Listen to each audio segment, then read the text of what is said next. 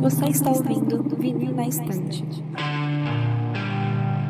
Sua dose semanal de música pesada.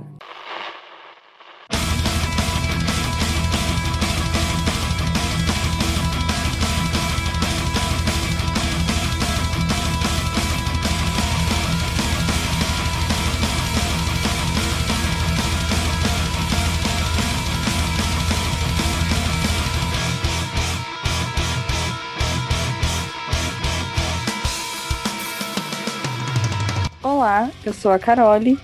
Eu sou o Lucas. Eu sou o Takeo. Eu sou o Kilton. E eu sou o Sander, e estamos aqui para mais um episódio né, sobre subgêneros. Na verdade, não sei se dá para dizer que esse aqui é um episódio de subgênero, né? Porque a gente vai discutir sobre isso ainda. Mas hoje vamos falar sobre metal óperas, né? Esse conceito, esse estilo de metal que é bem famoso, principalmente querido pelos fãs de power metal, né? E a gente vai ter aqui um convidado para ajudar a gente né, nessa discussão. Nós trouxemos o Kilton lá do Metal Mantra. Pô, um prazer estar aqui no Vinil na Estante. Acho que algumas pessoas aqui do podcast já foram lá gravar com a gente, inclusive o Sander, a Carol. E eu vim gravar aqui hoje. Estou muito feliz, muito obrigado pelo convite, muito de verdade. Exatamente, e a gente vai fazer um estilo meio parecido com o que a gente faz nos episódios de, de subgênero, né? A gente vai falar um pouco, fazer algumas discussões sobre o gênero, mas a gente novamente não vai tentar ensinar ou contar a história da banda, tentar focar mais na nossa relação pessoal com as bandas, o que a gente acha, o que a gente gosta, falar da discografia e tal, um papo mais descontraído. Mas antes desse episódio, né? Bora aqui, momento de abazinho. Kilton, como é que a gente faz para encontrar o Metal Mantra? Metalmantra.com.br, lá você encontra todo o conteúdo do nosso podcast, bem rapidinho. O nosso podcast é meio maluco, porque nós temos 12 episódios por semana. Então, o que acontece? Todos os dias, segunda a sexta, seis da manhã, tem uma resenha comigo, Kilton Frenedes. A gente fala ali sempre de um álbum que saiu naquela semana, ou mais tarde da semana anterior, né? É, às 18 horas a gente tem o Ritual Metal Mantra, que é um podcast onde senta o time Metal Mantra, eu, Fernando e Gisele. A gente sempre tem um convidado especial também. Já tivemos a Carol com C, já tivemos a Carol com K, já tivemos a Cat, já tivemos o Sander e vamos receber os outros membros do Vinil na Estante eventualmente também lá, um prazer. É, sempre falando sobre as notícias do mundo do heavy metal. Temos o Radar Metal Mantra todos os sábados às 18 horas com Fernando Piva, onde ele vai trazer os lançamentos daquela semana, o que, que tá acontecendo. É um radar pra gente ficar ali esperto do que tá saindo, né? E a gente tem o Tribuna, que é uma temporada de entrevistas com grandes nomes do mundo do heavy metal. Inclusive, é, o nosso último episódio a gente é, entrevistou a Kemi Gilbert, do Ocean of Slumber, e também, que ela também é a protagonista do último disco do Arian, né? Que é uma metal opera que a gente vai provavelmente falar aqui, o Transitus. E todo esse conteúdo você vai encontrar lá em metalmantra.com.br. E nós do Viro na Estante estamos em todas as redes sociais, arroba VNE Podcast, Instagram, Twitter, Facebook, Medium, tudo. E no YouTube estamos fazendo uns reacts, lançando uns episódios semanais que tem tudo a ver com os episódios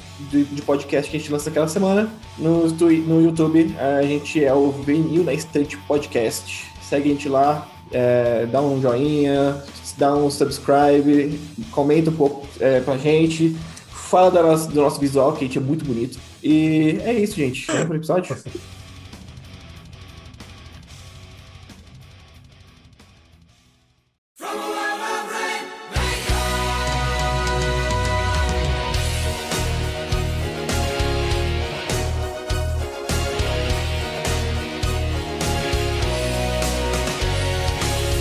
começar o episódio, né, bora com a discussão, a pergunta que não quer calar, que é o que é que define o metal opera? O que, que, que precisa ter para gente considerar algo como metal opera? Então, cara, eu acho que para considerar alguma coisa ópera tem que ser uh, uma, uma história contada com personagens usando música como uma muleta ali para contar a história.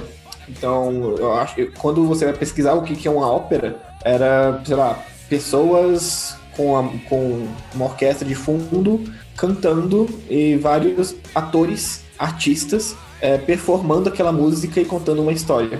É, eu acho que é basicamente isso que seja, seria uma metal ópera, só que em vez de ser orquestra, uma banda de metal ali dando toda a base.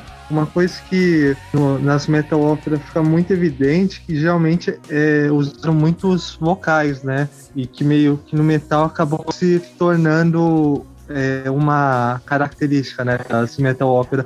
Se a gente para pra ver nas é, ópera rock e tal, às vezes era só o vocal da banda, por exemplo, o Tommy do The Who, que eram só os vocais lá da banda, mas eu vejo como identidade de, de uma metal ópera é o contar de uma história também, um, um início, meio e fim, assim, as músicas interligadas, né?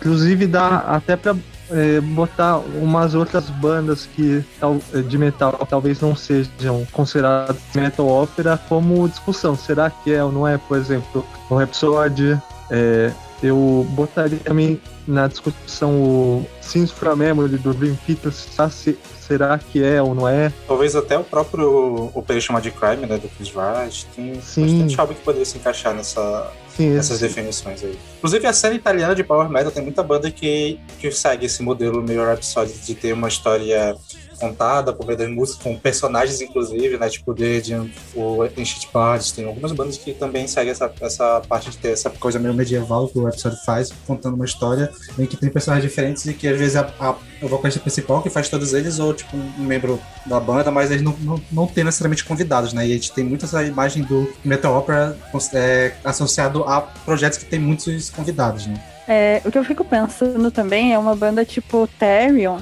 que tem elementos, né, de música lírica, é, álbuns conceituais e tal. E não é metal ópera, então acho que o principal, porque se for abrir tanto a margem do que pode ou não ser metal ópera, mais da metade do power metal, do, do progressivo entram nisso, né? Porque são álbuns conceituais, são álbuns conceituais que baseiam em histórias com personagens e tal, mas isso não né? Não são várias pessoas interpretando um personagem. Eu acho que o metal ópera, essa característica teatral, talvez seja o primordial, que é pessoas interpretando um personagem através da música. Pessoas, cada pessoa é um personagem e ela canta e a voz dela representa né, as características de tal personagem. Então, para mim, a característica do metal ópera é isso. É, não é só o conceito, não é só contar uma história, mas são pessoas encarnando um personagem e contando essa história através dele.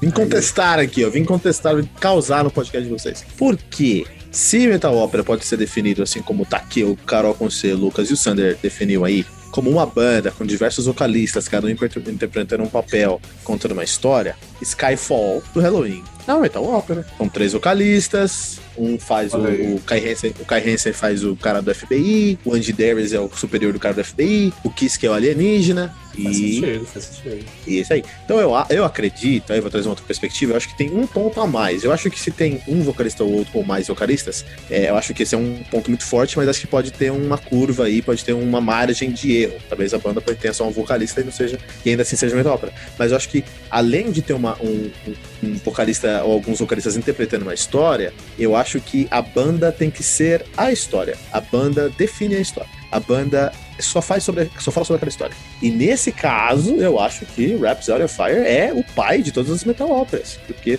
tudo do metal, do, do, é tudo da Symphony of the Enchanted Lands, cara. Assim como o, o, o, o Glory Hammer também, que tem aquela história maluca, né? É, também o, o Avanteja, o Arian, mas aí é, agora é só minha opinião, né? Não, mas faz sentido. Inclusive, dessas que a gente selecionou para isso, tem uma que vai diferenciar um pouco, que é o Mayhem, que é uma banda que se denomina como Metal Opera, só que a, eles não contam uma história necessariamente. Os álbuns são conceituais, eles têm uma temática é, fechada, que normalmente até é, envolve relações de crítica política, mas não é personagens cantando, são só. Tipo, tem personagens em cada música, mas não é uma história que vai seguindo de música por música. São meio que músicas fechadas com a mesma temática. Mas eles mesmos se definem como metal opera, né? É, é o que eu acho é... que a, a, definição de, met, de metal opera e, e álbum conceitual acaba tendo uma linha tênue, assim, sabe? Tipo, eu acho que o que mais faz sentido é conta uma história, tem personagens, é metal ópera, sabe? É, é uma ópera. Ah, eu só quero acrescentar uma terceira cláusula aí. Acho que você tá perfeito. Só tem uma terceira cláusula nesse contrato do VNE, se você é um metal ópera ou não. que é, que é, a sua banda é definida por essa história? Vocês são um projeto dessa história? Eu acho que eu acho que tem que ter isso. Eu acho que isso é mais importante que os outros elementos. Não sei o que vocês acham. É, É, não, faz é. sentido. faz sentido. Eu não sei se é a mesma história sempre, mas tem sempre histórias. Tipo, por exemplo, eu acho que o Ariel, eu não lembro se é todas as histórias são o mesmo, mesmo universo e tal, mas. Ah, Não, não. falar Tem- sobre não, isso. não, não, não, mas Arion tem um arco imenso que terminou dois discos e agora eles fizeram um prequel desse, desse, Sim, é. dessa Pois é, história é e não agora Mas, nesse contexto, Sander e Lucas, seria King Diamond Metal Opera? Porque todo o álbum ali é é uma história de terror, não intercalada, né? Mas tem um King, King Diamond verse ali. E aí? Fica É. aí minha crítica social agora. Pois é. Aí, como, como sempre, né, nosso objetivo aqui não é trazer respostas, muito pelo contrário, a gente só vai deixar os ouvintes com mais dúvidas do que estavam quando entraram.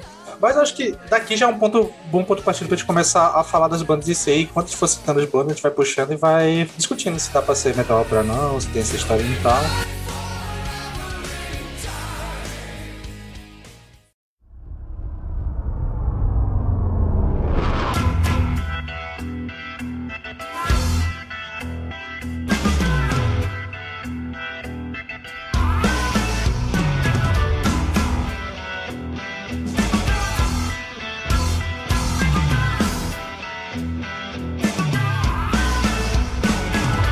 Primeira da pauta que a gente pode começar, a gente pode entrar na discussão do Rap Story mais tarde, mas eu acho que a primeira que dá pra, assim, mais antiga até, eu acho que é o Arrow, né? O primeiro álbum de que é de 97, se eu não me engano. 55. 95, olha aí, caralho. O ano que eu nasci. Então eu sou tão velho quanto os Metal Operas. Nossa!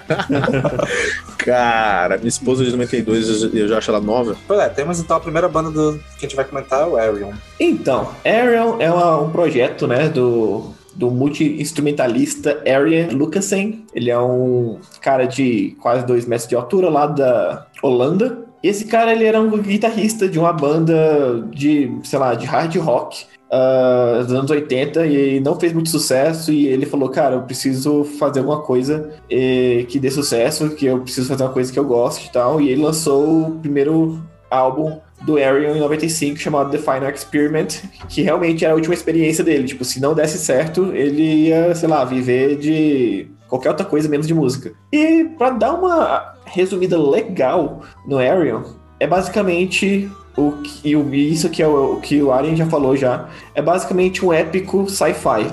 Ele sempre foi muito fã do Asimov com, com a Fundação, né? Que tem os três livros da Fundação. E ele quis fazer um metal opera baseado em um épico de sci-fi também. E, cara, a história é, é muito longa, é muito densa, é muito cabulosa. Tipo assim, se for falar de álbum por álbum, a gente fica aqui e faz um, álbum- um episódio inteiro, que inclusive era. Eu ainda pretendo. Inclusive, tô esperando o convite aí pra gente fazer isso aí mesmo. Olha Tô já secando o. Um dia sai. Não, não esse ano, talvez, mas um dia sai. Mas dando. E agora o Kilton pode me, pode me dar uma Ixi. petelecada se, ele, se eu errar, por exemplo. Vixe, Maria. Mas dando uma breve passada assim, pela história, a história do Ariel é basicamente assim: uma civilização, que cada membro da civilização é chamado de Forever, eles são imortais, mas por ter atingido a imortalidade, eles perderam os sentimentos.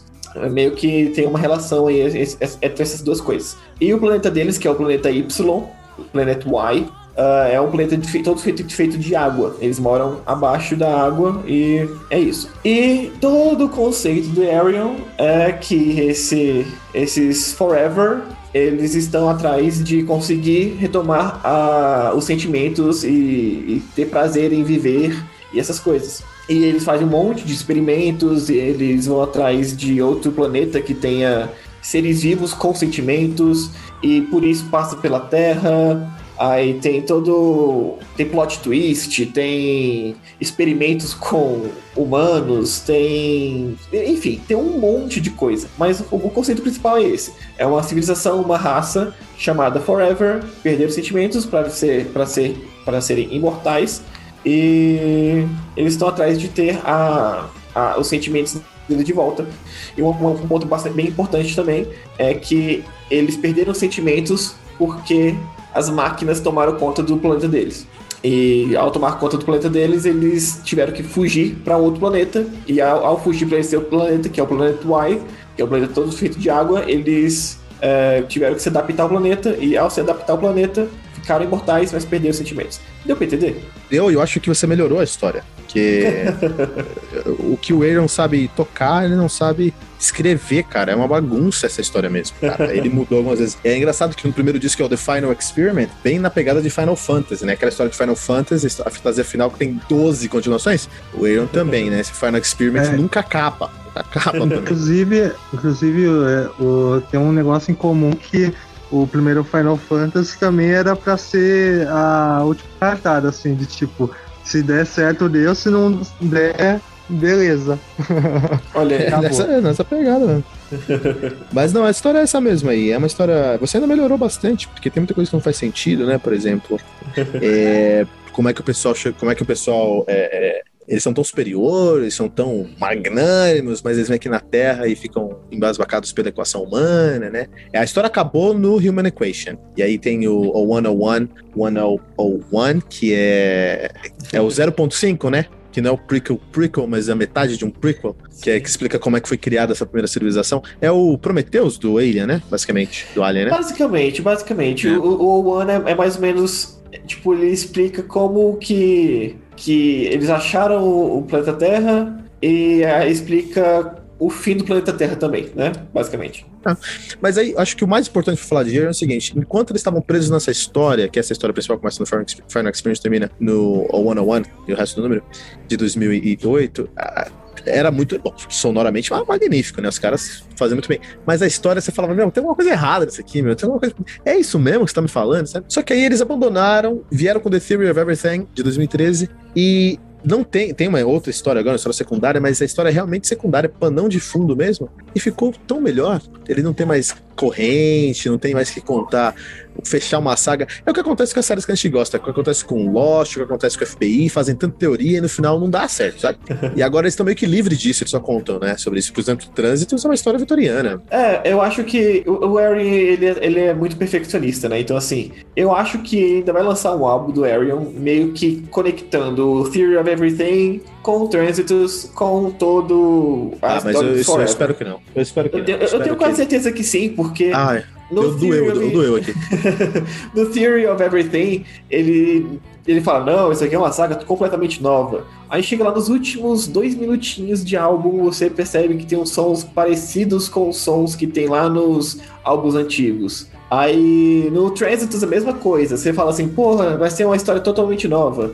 Aí você percebe na letra das músicas que tem ali falando de Human Equation, que é coisa lá do 2003. Aí tem uma coisinha falando ali sobre, ah, o que, que é o Transitus? Ah, é, é isso. Ah, será que, história- será que é, uma- é mais uma experiência do Dream Sequencer? Porque o álbum de 2003 parece que é passado na, te- na Terra, mas na verdade é o Dream Sequencer, Sequencer que é, um, é uma máquina que fica em Marte. Que, Simulacro, né? Simulacro. é, que simula as emoções. Então você percebe que, na verdade, o álbum de 2003 é tudo uma, é dentro de uma máquina que fica simulando tudo. Então talvez os Transitus também sejam. Então, assim. Esse, esse acho que tu ele- fala é o Human Equation? É, Human Equation. Ah, só, só. Que é o único que eu ouvi. Olha aí. Eu- exatamente.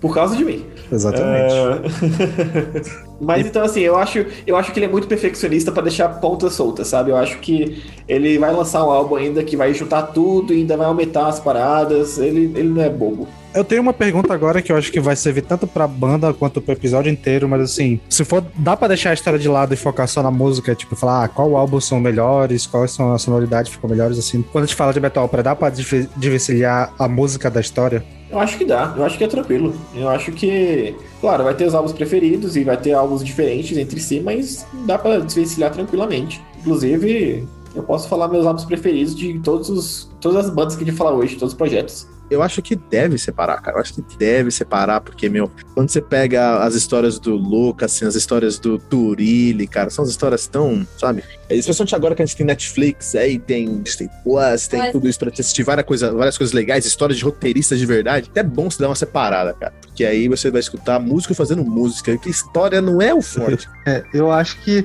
tem, tem uns que, que dá e tem uns que dá um prazer maior ouvir a- o conjunto inteiro, né? O álbum inteiro, né? Mas eu, eu acho que dá sim pra, dá- pra ouvir assim, só pra curtir, só pra sem ficar preocupado na. Em, É vai- em qual tá sendo a letra.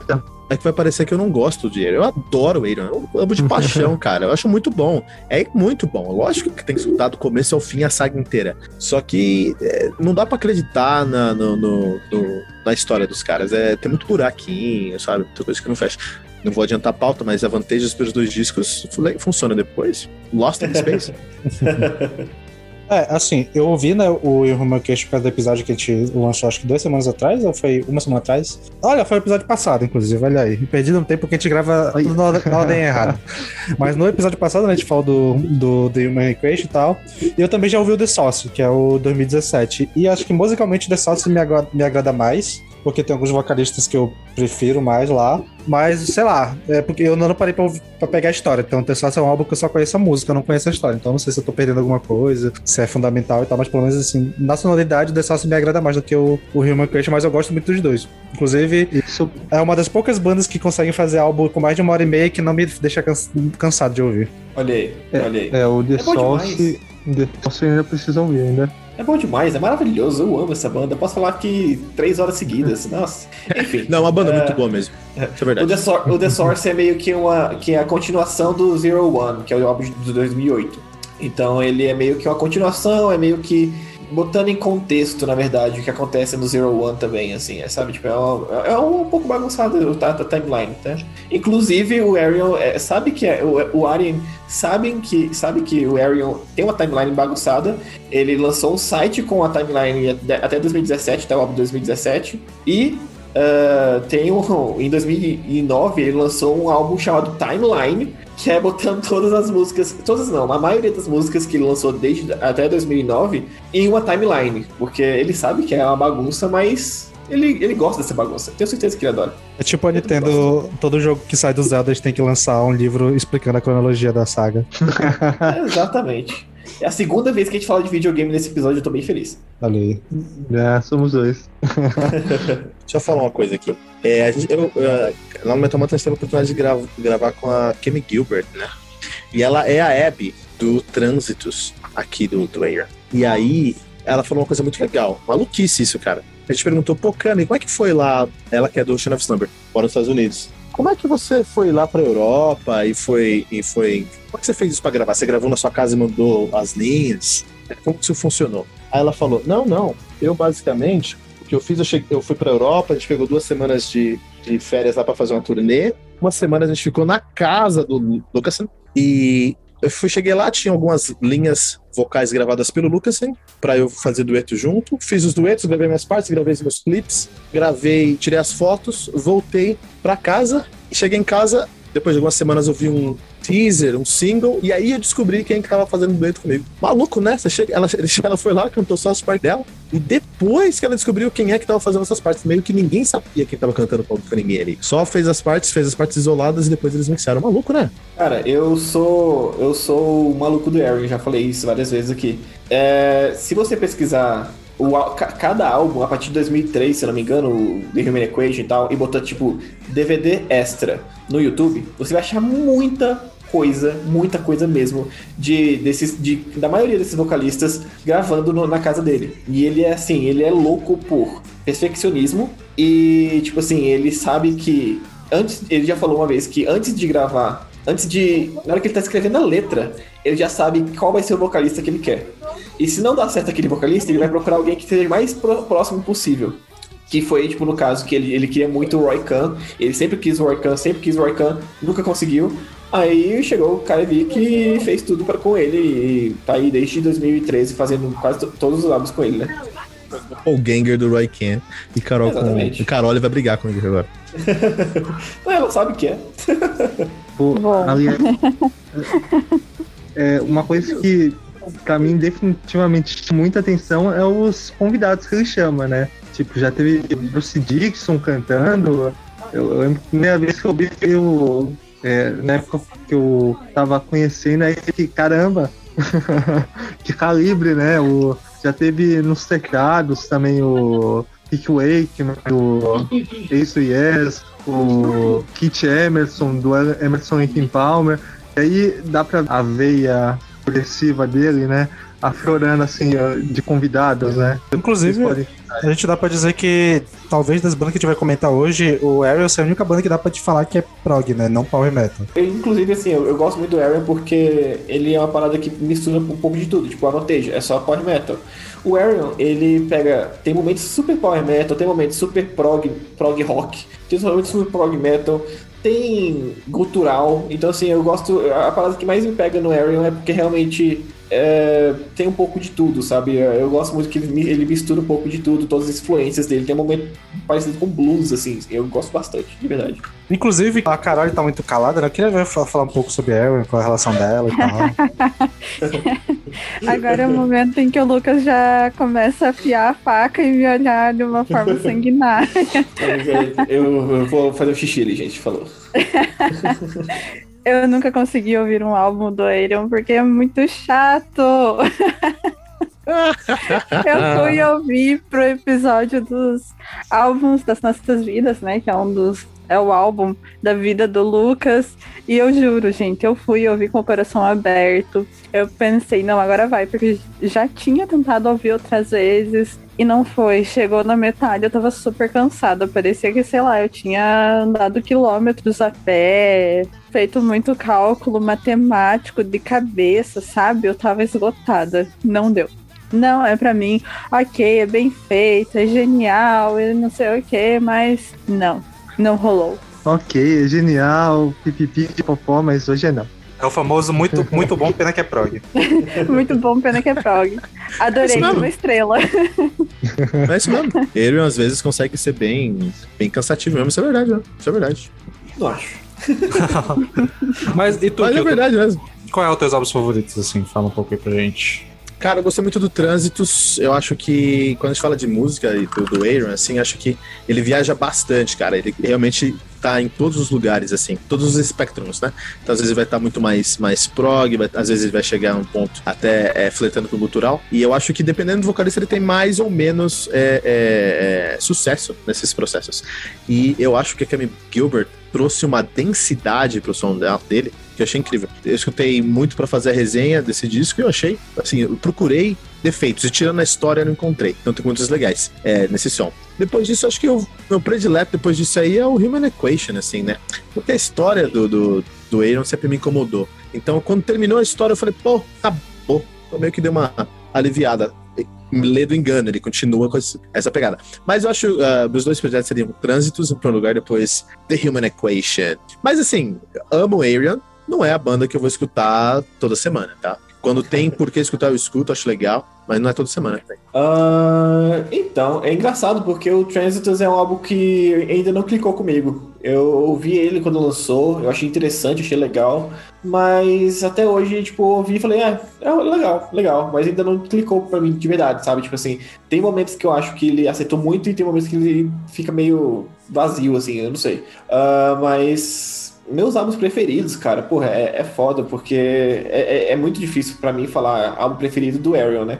Ah, todo mundo sabe que em primeiro lugar seria o The Human Equation, mas na verdade o primeiro lugar pra mim é Into the Electric Castle. Eu gosto muito desse álbum, eu acho esse álbum puta perfeito mesmo, assim. O negócio é que o Human Equ- Equation tem aquele negócio sentimental que eu expliquei no, no episódio passado. Eu falei que pega no momento da minha vida que eu tava meio mal e tal, um pouco perdido e tal. Mas o Into the Electric Castle de 98, porra, é maravilhoso esse álbum, sabe? Tipo assim, é uma parada que, sei lá, é, ele é dividido em dois discos e os dois discos são perfeitos, assim. Tem momentos assim que fica um pouquinho prog demais, meu, dá uma viajada. Mas eu gosto muito do primeiro álbum, por exemplo, é perfeito, cara. Tem Ama- Amazing Flight, Isis and Osiris, é, é muito bom, é muito bom. E até o álbum que o próprio Arjen já falou que não gosta, mas eu adoro também, é o álbum de 2008. Ele, ele, tem, ele já falou que errou nesse álbum, que chamou muita gente e não designou personagens. E, pô, é um álbum de, sei lá, uma hora e 42 minutos, que é um puta álbum longo. Tem 17 vocalistas, se eu não me engano, 17, 16. E não tem personagem, então você fica meio perdido na história. Mas é muito bom, cara. Eu adoro esse álbum. Tem, tem Eu um vocalista ali. Meu Deus, eu acabei de ver que tem o, o Jonas Hanks nesse álbum. Caralho. Eu já avisei pra você que tem, que tem o Jonas Rex e você não prestou atenção. Inclusive, E Jonas Ranks, eu acho que faz uma, das melhores participações uh, desse álbum, é, é, é do Jonas Ranks. Ele tá no meu top 3 assim, desse álbum. Não lembro se eu falei, mas é, o meu é o The Theory of Everything, que, putz, pra mim é, é o que eu ouço assim com. É, sem ficar pensando, putz, tá, tá pra acabar. tipo, criança em viagem. É. Mas é um álbum assim que eu acho até pra. Por exemplo, quem não é do, do universo assim, de ouvir álbuns é, prog, de metal opera, é um álbum bem agradável de ouvir. É, o meu único problema com, com, com o Theory Everything é, é mesmo que rolou mais ou menos com o Trânsito, assim. É um álbum que você não pode ouvir em pedaço, porque é um álbum que foi feito em quatro músicas de 20 minutos e ele picotou cada música em partes. Então, você não pode pegar, tipo, ah, vou ouvir só essa partezinha aqui, porque fica pior, meio... Pior que, pior que esse álbum eu consigo ouvir, tipo, é, a, é. a faixa título mesmo. É, não, a faixa título é a única que eu acho que realmente consegue ouvir sem, sem, sem perder um sentido. Mas é um puta álbum, eu adoro esse álbum também, cara. Ele tá ali no top 5. E esse álbum tem é, três dos meus tecladistas favoritos da vida, mesmo eu sendo guitarrista, que é o Jordan Rudess, o Keith Emerson e o Rick Wakeman. Sim, é os três maiores, assim, que, que pode dizer de prog, né? Assim, é, é, muito foda isso. Mas continuando nessa pegada de metal opera, o Arien, não, não suficiente com o metal opera, ele foi lá lançou o segundo dele, que é o Star One, em 2002. Uh, o Star One é basicamente um metal ópera com bem menos vocalistas e focado em filmes de ficção. Como assim? O Arian, ele queria, ele gosta muito de filme de ficção, ele gosta muito de tudo que seja de ficção científica, né? Então, ele lançou o Star One e cada música de cada álbum do Star One é para uma série ou filme de ficção científica. Então, tem o, o primeiro álbum que é o álbum de 2002, o Space Metal, tem música que é sobre o Stargate, que é aquela série de sci-fi. Aí tem músicas sobre Star Trek, tem música sobre. Enfim, um pouco de tudo, sabe? Ah, é, tem, né? Star Child. É, exatamente. Então, assim, ele sempre pega, pega música, é, é, ele, faz, ele pega uma, um filme ou uma série de sci-fi e escreve uma música em cima daquilo, contando a história, com com os personagens. Personagens, ou então só com os vocalistas contando a história mesmo e tal. Tem de Doctor Who? Uh, tem, tem sim. Sério? Qual é a quarta? Eu não sei qual é a música agora. Uh, é Set Your Controls? Acho que é Set Your Controls. Uh, tem música sobre Dune, que vai ter um álbum novo agora, sobre 2001. E os vocalistas, ele sempre tenta manter os mesmos vocalistas nos dois álbuns. Inclusive, vai estar sair o terceiro álbum agora, em 2021, cara. Estou muito animado com esse álbum, de verdade. Mas os, os vocalistas que ele mantém é Russell Allen, do Symphony X, Damian Wilson, do Threshold, Dan Swano, que faz um tanto de coisa aí, Nightingale, Edge of Insanity, e a Floor Jensen, que nem precisa falar de onde que ela é, né? E aí covers ela... de música pop no YouTube, é isso que ela faz. e, agora, uh, e agora ela tá fazendo vídeo de react no canal dela também, das músicas dela, Olha aí. Uh, mas é basicamente isso. Ele sempre pega esses quatro vocalistas e algumas participações, assim, no, no, no segundo CD, e lança o, o, álbum. No primeiro, o primeiro álbum foi focado em, nesses que eu falei agora, nesses séries que eu falei agora, séries de filmes. O segundo álbum ele fala, é, tem música sobre Matrix, Twelve Monkeys, Blade Runner, Gattaca, que quem, quem conhece deveria conhecer. Children of Men, também é um puta filme foda. E Clockwork, Clockwork Orange, né? Que é o, eu acho que um dos maiores filmes de sci-fi. E Planet of the Apes. Nossa, esse filme eu odeio, porque eu acho que eu já vi umas sete vezes na faculdade que todo professor que vai dar aula de, de comportamental mostra a merda desse filme, bicho. Nossa. Cara, é engraçado porque eu já eu assisti, eu assisti ele uma vez e falei, é, ok. E nunca mais ouvi nada dele. Nunca mais assisti. Mas é isso, é, é o metal opera mais contido dele. É, sonor, sonoramente, ele ele tenta sair do prog e ele fica uma coisa mais direta, mais pesada. Então ele sempre falou que no, no Arion ele gosta de fazer prog e mistura um tanto de coisa, violino, instrumentos malucos, flautas e tal. E no Star One ele, ele mantém uma pegada mais pesada. Ainda é prog, ainda é o prog metal, assim, acho que chega bastante perto do Symphony X, que o Symphony X faz. Mas é, é, mais, é mais contido e mais focado em ser pesado e contar aquela história com os quatro vocalistas. Eu acho que se o Star One lançar um álbum foda esse ano e lançar tudo no Spotify, que inclusive eles não estão no Spotify, eu acho que tem tudo para ser tão bom quanto o Ariel, assim, sabe? Tipo, porque a, a, coisa que me distancia do Star Wars é porque eu não, não gosto de entrar mais no YouTube pra assistir, para ouvir música. Fazer o que, né? Eu acho que, eu vou discordar, vou discordar respeitosamente do Lucas. Eu acho que o Star One é um caô, porque é bom, mas não é menos prog, cara. É assim, beleza, é menos vocalista, mas é é sobre Doctor Who, né, cara?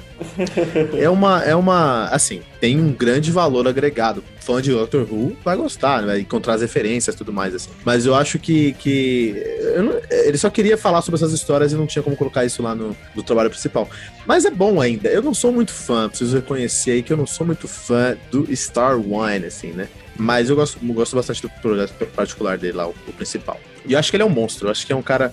É, tem caras que são diferenciados, né? Ele, o Michael, Ackerfeld, o Steven Wilson, que lançou um álbum terrível esse ano, falando a, a, propósito. São caras que não conseguem parar, né? A cabeça. Imagina um cara desse dormindo, meu. É, o cara adora, é, o cara acorda com sete músicas na cabeça e tem que escrever, o, sabe? O, é, o próprio Tobias Summit também, né? Tipo, o cara não também. consegue descansar. É incrível isso. É, então cara, ele, ele, é um cara diferenciado com certeza, é indiscutível. Eu só queria finalizar dizendo que se tem algo sobre Doctor Who, dificilmente vai ficar ruim.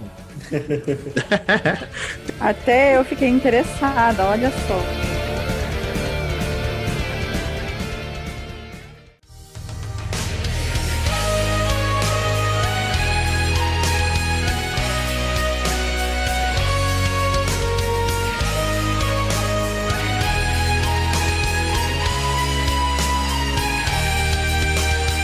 Beleza, prosseguimos aqui para a próxima banda, já citada várias vezes aqui, temos a Avantasia, talvez a metal opera mais famosa né, do mundo. O Tobias Sammet conseguiu levar esse projeto para ficar mais famoso que o próprio projeto principal dele, né? É, eu acho que ele, ele teve essa fa façanha de fazer o Ed Guy e depois, tipo, ah, quer saber?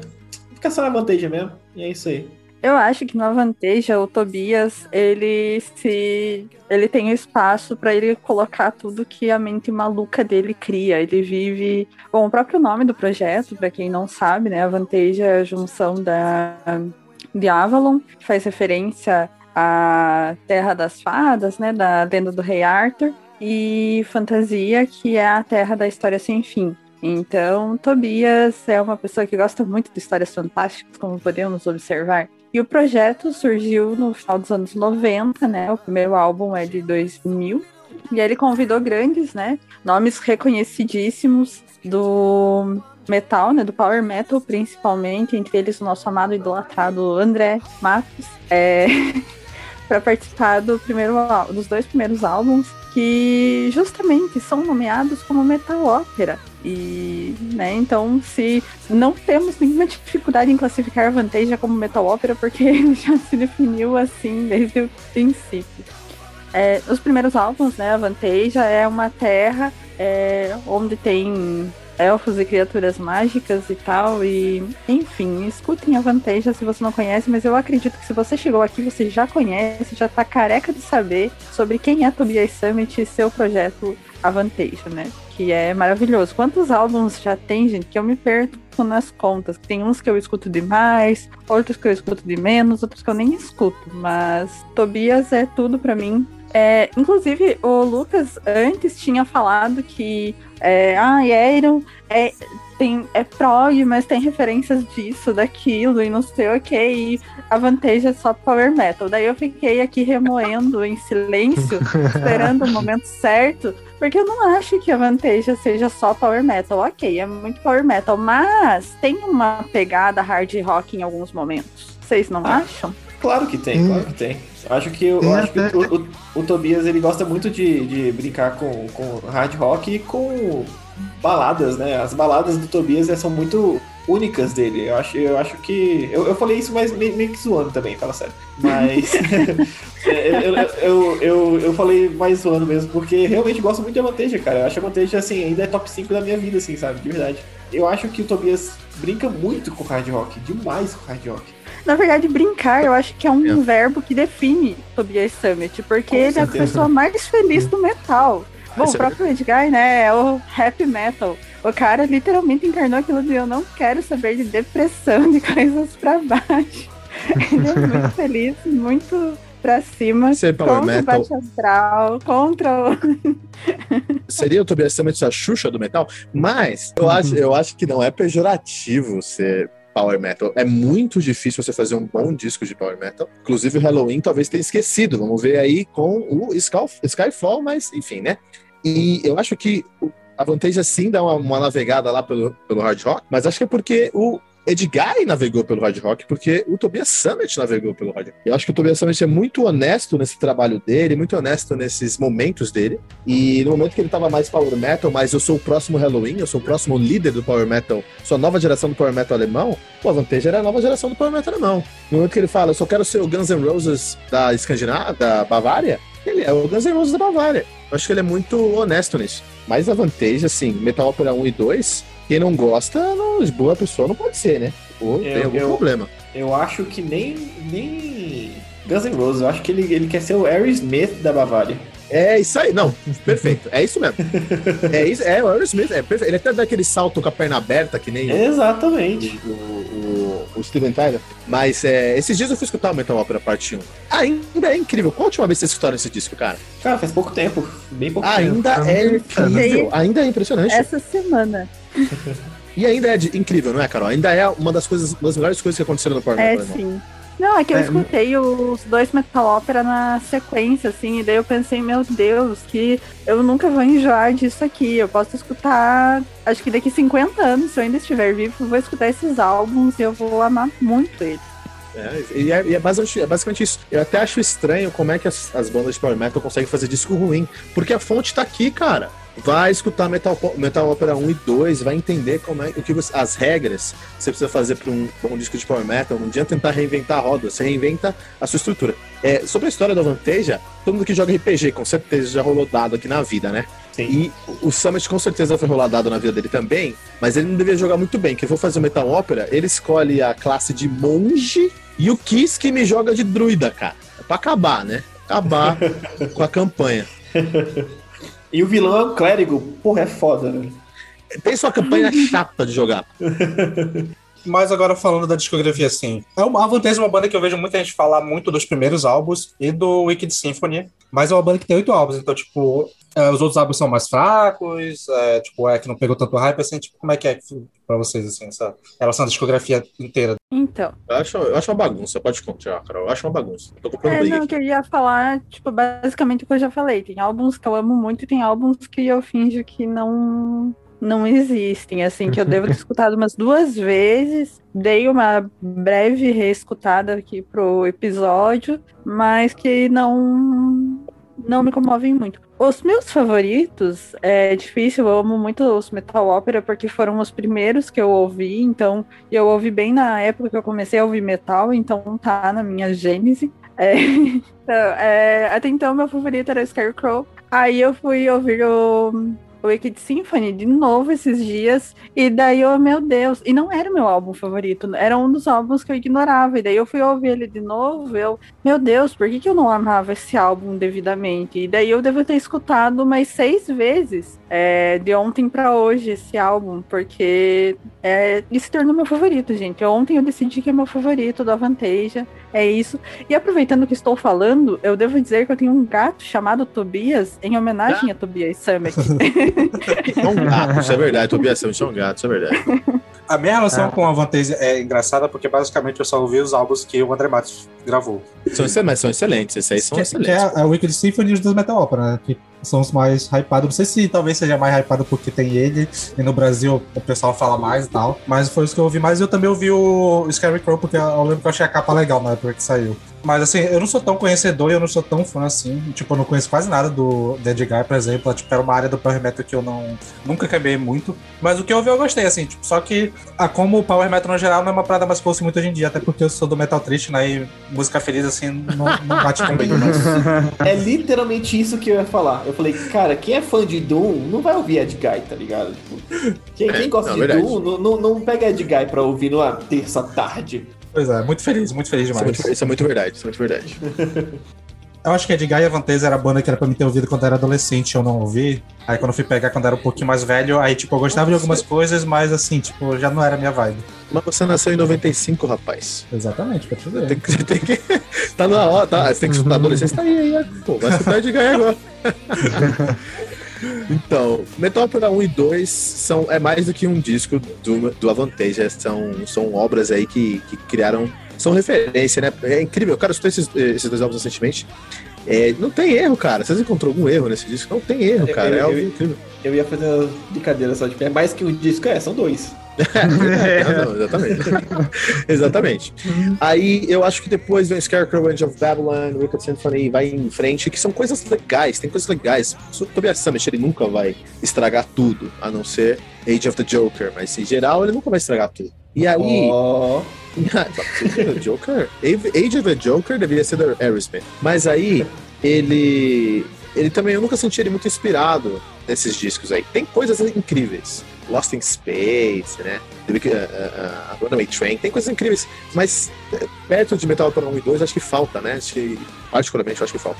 Só se redimiu pra mim, o Avantage só se redime pra mim, lógico que eu sou um metaleiro chato, no Moon Glow, cara. O Moon Glow, eu peguei esse disco pra escutar, eu peguei descrente, esperando uma bomba, e nas primeiras quatro músicas eu me, eu me, eu me rendi, me rendi completamente. Falei, puta, eu amo você, Samet. Vem cá, cara, te dar um abraço, cara. Pra quem, Você- leva, pra quem leva o metal em consideração, o Muglo tá com a melhor avaliação aqui no site. Nossa, mas é incrível, Glow é incrível, cara. É, só que é inconstante também, né? Porque você tem as primeiras quatro músicas que são, particularmente, lógico que é opinião pessoal, mas as melhores músicas desde o Metal Opera Parte 2, as quatro músicas, eu acho incrível.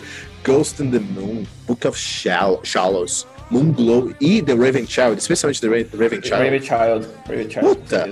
Incrível. Inclusive, dois épicos no começo do disco, né, cara? Que é o Ghost in the Moon e The Raven Child. São incríveis, incríveis, incríveis. Aí começa a cair um pouquinho a qualidade, o Geoff Tate vem cantar, já dá uma estragada ali. mas mas é, é esses quatro, essas quatro músicas mim salvam o disco e, e- e me deixou impressionado. Lógico que Summit, né? Não tem como ele errar tudo e toda a discografia do, do Avantage você pode escutar que tem algumas coisas ali que você vai com certeza amar. Minha opinião, né? Do Moonglow, eu acho que poderia ser só as quatro primeiras músicas pra mim. São, é um É. álbum que eu escuto, eu escuto só as quatro primeiras músicas mesmo, e pra mim é o suficiente, assim, que depois tem Isso- caída. E, escuta, e, e não, e não faz falta, né? Você escuta as quatro músicas e fala, não, beleza, tô satisfeito, cara. Você pode fazer o que você Uhum, exato. quiser daqui para frente. Eu tô satisfeito com isso aqui. Pode fazer o que você É. quiser daqui pra frente. Concordo. Se eu, se eu com as quatro primeiras músicas deu 30 minutos de álbum, você fala, é isso aí, é um álbum já, pronto. É, é incrível. E, e é legal, porque eu não tava botando mais fé no, no, no Summit, sabe? É, Eu tava- meu- eu, eu colocava muito mais fé, eu coloco muito mais fé nele do que no, no Petrucci. Petrucci eu perdi todas as, as crenças nele. Já o, o, o, o, Summit eu já tava meio assim. Quando ele me traz o Moon Glow, eu fiquei com felicidade. Uma felicidade, cara. Eu fiquei tão feliz. Falei, meu, é, é isso que me fez amar o heavy metal. É isso que é, que é a nossa. Por isso que eu. Por isso que eu gravo meu podcast. Enfim, isso aí, né? Pra vocês que manjam mais desse álbum, eu tava abrindo aqui a, o álbum, né? E tem uma música, a oitava música, que tem o mesmo nome do primeiro álbum do, do Pink Floyd. Tem alguma relação? Ou... Não. Se tiver, ninguém que tá é- nem aí, porque ninguém é- chega na oitava música. Eu acho Eu- que a, a relação que tem é que é, um- é- é uma história folclórica da Europa. É, eu lembro que quando eu vi esse álbum e vi essa música, eu achei que, sei lá, ia ser alguma coisa, algum cover, sei lá, mas aí eu tive uma breve decepção. É, é basicamente é, essa história do Piper aí é uma história meio fol- folclórica que tem na Europa, né? Então assim, acho que é normal ter mais de uma Depois, referência. depois do Moon Glow, vocês esperam um álbum do Edguy? Vocês esperam aí o álbum do Edguy- Edguy redimido? Ah, ele, já, ele já tá escrevendo, ele já tá escrevendo um álbum novo da Avantage, né? Então assim, Edguy acho que nem tão cedo. Tá, é, não, que eu já vou com expectativa baixa pra qualquer álbum, então pra mim é. o que vier é surpresa. Não espera é na nada verdade, de ninguém. E você é o do sad metal mesmo, né? Ah, que o expectativa, eu, eu tenho a teoria que é mais atrapalha do que ajuda. É, não, é um ponto. Inclusive, o Kilton provavelmente deve ser quem vai mais gostar do Halloween, porque ele acha que vai ser ruim, né? Então, aí for bom, ele vai ficar feliz. Cara, eu quero acreditar, eu quero acreditar no Skyfall, mas eles não estão me provando isso, cara. Então, um comentário só, porque depois vai falar da banda do lá do projeto do cara do Épica, né? Então, só o comentário sobre o Tobias ser o princesinho da OMS, que desde o início estava tentando conscientizar o seu público sobre medidas de distanciamento, uso de máscaras e a importância de ficar em casa para não, né, para não piorar a pandemia e para que a gente possa voltar a fazer shows no futuro. Então, o maior guerreirinho da OMS contra a Covid-19, Tobias Summit. Exatamente, 1,60m de guerreiro. Mas o mano, o mano do Meian é, é negacionista? A gente vai chegar lá, a gente vai chegar lá. A gente vai chegar lá, a gente vai chegar lá. Uh, uh, então, a Vantage pra mim é, é, engraçado, cara, porque a Vantage tem umas falas que são completamente opostas do, do Arion na minha cabeça. Mas eu amo do mesmo jeito. E uma das coisas que é completamente oposta é, é isso de, tipo assim, o Arion, cada álbum tem um conceito e cada, cada álbum tem o seu conceito com seus personagens e tal, e tudo faz sentido numa, numa parada maior, num conceito maior ainda e tal, num universo de conceitos. E, é, e a Vantage é tipo, ó, ó esse álbum aqui, ó, saiu, pronto. E, e, e, tudo bem, e tá tudo bem. e tipo, é isso, sabe? É, é uma parada que. O, o, conceito do, do ficou no The Metal Opera 1 e 2 pra mim. E depois, tipo assim, ó, saiu esse álbum aqui, tem uma história, mas você não precisa saber da história, vai ouvir as músicas. Ah, tem esses, tem esses vocalistas e esses vocalistas são esses personagens. Você não precisa saber é, que personagem que eles fazem, não. Só ouve eles aí cantando. E eu gosto bastante disso também. Tipo, é, eu, eu gosto mesmo do. Mas só pra terminar, terminar falando assim, é, eu, eu acho isso muito bom, eu acho isso legal também do Annotate, porque faz ficar, faz ficar um pouco mais leve, em sentido de, tipo, ah, eu não preciso ficar entendendo o que tá acontecendo na história. E meus álbuns preferidos, cara, meu álbum preferido também é o The Wicked Symphony, ali, com a Carole. Uh, gosto muito desse álbum, eu acho ele, ele perfeito de começo a fim, assim, tipo, não tem uma música que eu, que eu tenha que tem grandes defeitos. Tem uma música que eu enjoei, que é an Angel, que foi o single da época, e tocou em tudo que é canto, e eu não parava de ouvir também. Mas, cara, esse álbum é perfeito, eu acho esse álbum maravilhoso. A música que tem o. que tem o André Matos, ela é, eu acho que é a melhor música com ele, é, é aí polêmica, né? A melhor música com ele do, do Avantage, é, pra mim é com ele, o Blizzard on a Broken Mirror. Uh, tem. Porra, tem Runaway Train que, que o Takeo já falou, e eu acho essa música porra, simplesmente perfeita, de verdade. É, é também uma das músicas que mais daquela é tão bonita que dói o coração, sabe? Tipo, porra, a letra é maravilhosa. e, o, e o Bob Catley é, uma, é ele é uma das minhas aparições preferidas no Avantasia e no Ariel, porque ele também aparece no Ariel. Então, assim, porra, é muito bom, cara. Eu acho, eu acho o Bob Catley maravilhoso e o, a, o tanto de emoção que ele traz nessa música é perfeito, de verdade. Aí tem, em primeiro lugar, tá o The Wicked Symphony, e eu sei da importância do Metal Opera parte 1 e 2, mas para mim eles não, tão, eles não estão no, no, top 3, assim, eu acho que para mim é The Wicked Symphony, Mystery of Time, porque é um álbum que eu acho perfeito também, e eu acho que o Beef Byford do, do Saxon, eu acho que também é uma das melhores aparições do, de, do, da Vantage, eu acho perfeito, cara. O Beef Byford nesse álbum, ele tá muito bom. Ele nunca tinha feito uma aparição em nenhum outro, outro projeto e ele combinou muito com, com Power Metal, ele combinou muito com o que o Tobias também fez. Acho maravilhoso. E eu acho que o terceiro álbum assim, que eu mais gosto possa ser o Metal Opera 1 ou 2. Eu, eu fico em dúvida entre, entre, entre eles, porque quando eu ouço um, eu falo, pô, esse aqui é meu preferido, mas quando eu ouço outro, eu acho ele melhor. Um álbum que eu gostava muito quando eu era adolescente, que é o que o Sander falou, que realmente ó, é, é, isso. Em 2008 eu tinha 15 anos, então em 2008 eu ouvi esse álbum e eu falei, caralho, a minha adolescência foi marcada por esse álbum, porque eu dei, dei Scarecrow. Mas ele deu uma caidinha para mim, assim, eu acho que eu dei uma enjoada de todas as músicas, porque eu ouvi ele tanto, tanto, tanto, tanto, que deu uma enjoada. Mas eu gosto muito desse álbum, cara. É muito bom também. O, o eu.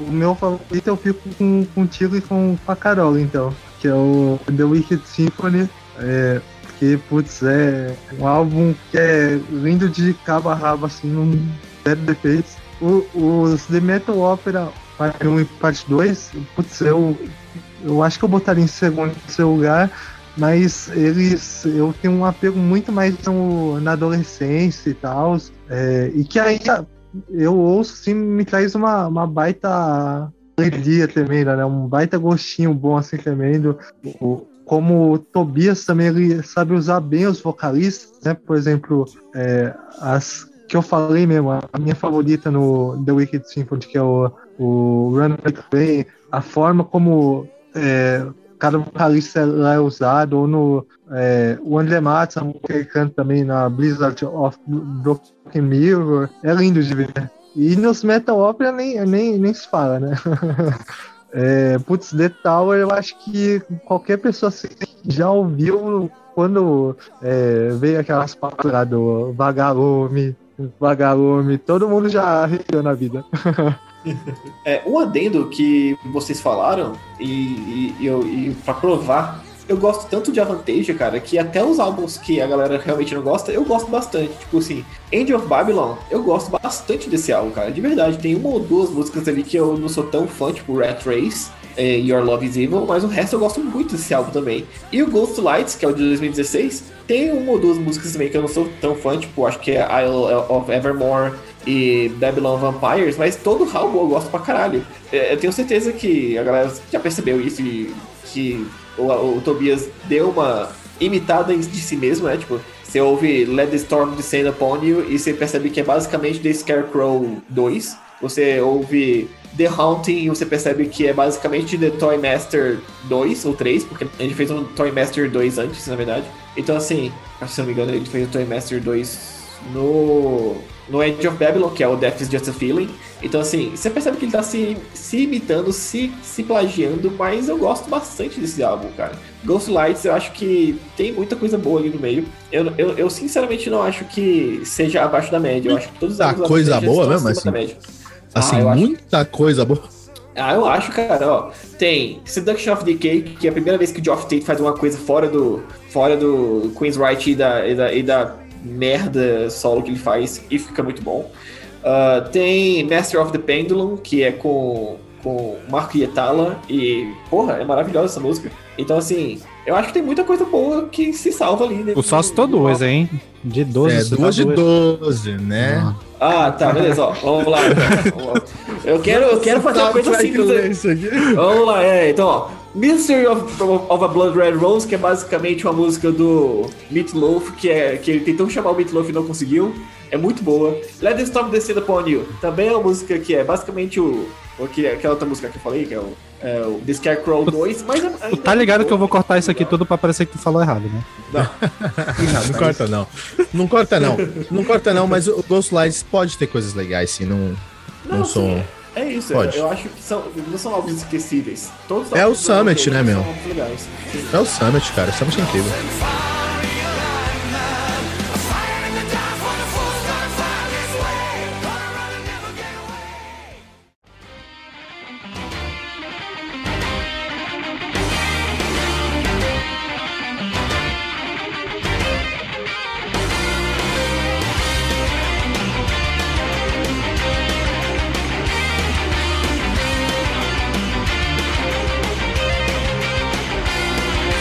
A próxima banda que vai gerar discussão se é metal ou não, mas acho que a gente vai citar assim mesmo, que é o Rhapsody, ou Rhapsody of Fire, ou um dos 500 mil Rhapsodies que tem por aí, né?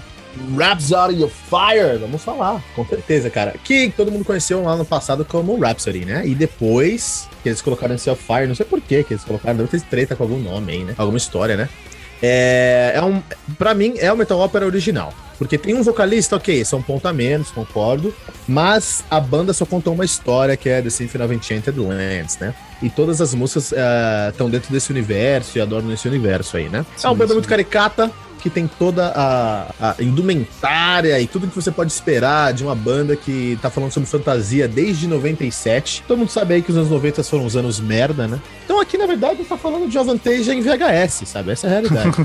então tem, tem, é, tem coisas excelentes, mas não tudo dentro de uma roupagem que não funciona tão bem, né? Então, é, é, eles. É, eu acho que uma, um ponto que também é a favor deles para que seja um metal opera, eles não estão. Eles se basearam na literatura tolkieniana, mas eles fazem a própria história, né? A própria, Sim, a própria sim. saga, a própria literatura. E isso é, para mim, um ponto a favor deles serem considerados metal opera. A única coisa pra mim que eles não são metal opera é que só tem um vocal, o Turile, né? Na verdade, não, porque até o mano lá, o Gandalf, cantou já também. Tem Pois é, teve, teve, o. Christopher Lee. É, tem participações ali, né? De, de, de algumas maneiras. Os caras têm uma discografia aí que a gente pode falar que é eterna, porque a discografia principal tem, sei lá, 15 CDs. Só que tem muitos spin-offs, né? A banda é formada basicamente pelo Turilli, Starapoli e Lione, esse é, a- é o, é o núcleo duro da banda. E eles se separaram em alguns momentos, não um ou dois, alguns momentos. E cada um quis trazer o nome pra si. Então você tem o, o Rhapsody of Fire, você tem o Rhapsody do Turilli, você tem o Rhapsody do, do, do Starapoli. E todos esses caras aí. Até o Lota fez um trabalho também paralelo chamado é, é, é, Rhapsody of Fire. É, de maneira geral, eles são muito power metal. Até um neoclássico power metal, porque é muita fritação, cara. Assim, é. É banda de hora do almoço pra fritar ovo mesmo, porque não para, não para. Não. Não, assim, o do- da- dessas bandas, assim, que te citou hoje de longe, é a banda que eu tenho uma relação melhor, porque foi uma das minhas bandas da adolescência. Eu amo os quatro primeiros álbuns da- deles. Até ali o Rain of Thousand Flames, eu acho que a discografia deles é impecável. O Power da Flame eu acho que dá uma quedinha assim, mas não é ruim. Mas eu acho que os, os quatro primeiros, assim, tipo, principalmente o Symphony e o Dawn of Victory são, tipo, álbuns perfeitos, assim, na moral. Eu concordo absolutamente, concordo abso- absolutamente. Assim, acho que o metaleiro, especialmente brasileiro, que não canta Emerald Sword, é, o, o- o- o Black Dragonfly, tem que, tem que cantar, tem que ir lá escutar de novo e cantar, porque isso tá dentro da nossa, da nossa história mesmo, né? É, e é basicamente isso. Só, Só- pode falar. Só uma errata. Você falou que foi o Gandalf que participou, e na verdade não foi o Gandalf, foi o É o Saruman. Saruman, é o Saruman. Verdade. Vocês têm razão, vocês têm razão. Vocês têm toda razão. Quase falei Sauron, então deu, deu, deu, deu bom ainda. mas, é, mas é basicamente isso. A gente pode entrar umas tretas aí, é tudo tretado. É, eles são donos dos melhores clipes do heavy metal da história, cara. Assim, é. Meu, é, é coisa de tela class, assim, sabe? Mas é musicalmente falando, é muito rápido. É realmente um, um power metal com, com neoclássico, com É, speed. eu- Eu acho que pra aquela época ali, pro final dos anos 90, eu acho que até surgiu o Nightwish, era a banda que mais tinha essa coisa de misturar com música clássica, né? Tipo, mais claro. Tinha outras bandas que faziam coisa, uma coisa ali, uma outra ali, mas assim, a banda que ficou marcada por ser a banda que misturou com música clássica foi o Rhapsody no início da carreira deles. É, Ah, tem uma outra acho coisa que eles são muito Eu acho marcados. que se não, se não falar do Angra, isso aí é um crime. Não, também, também. Mas só que o Angra tem, mas é, é elemento. não, o Rhapsody é muito mais, mais, mais forte nisso. Não, o Angra, o Angra tem uma tarantela em Angel's Cry perdido, porque o Bittencourt deve ter dado uma catarse nele lá, não sabia colocar. Ah, vamos falar, vamos colocar uma tarante- tarantela pra falar que eu estudei na Santa, Santa Marcelina. Mas em geral, o que eles trazem é, é- é música brasileira. Concordo, erudita, beleza, tá até chorinho, mas música brasileira. O, o, o, o Rhapsody of Fire é uma ópera mesmo, cara. O Até por- Turilli é cantor de ópera. Não, e até por ter o tecladista na Legal, banda, né? Leone. Coisa que no, que no Angra não tinha. Falei Turilli é o Leone, desculpa. Mas tem uma coisa que define o Rhapsody of Fire que a gente conversou. Inglês errado. é impossível entender o inglês do Leone em todos esses discos, até no Omni do Angra, é impossível entender o inglês dele.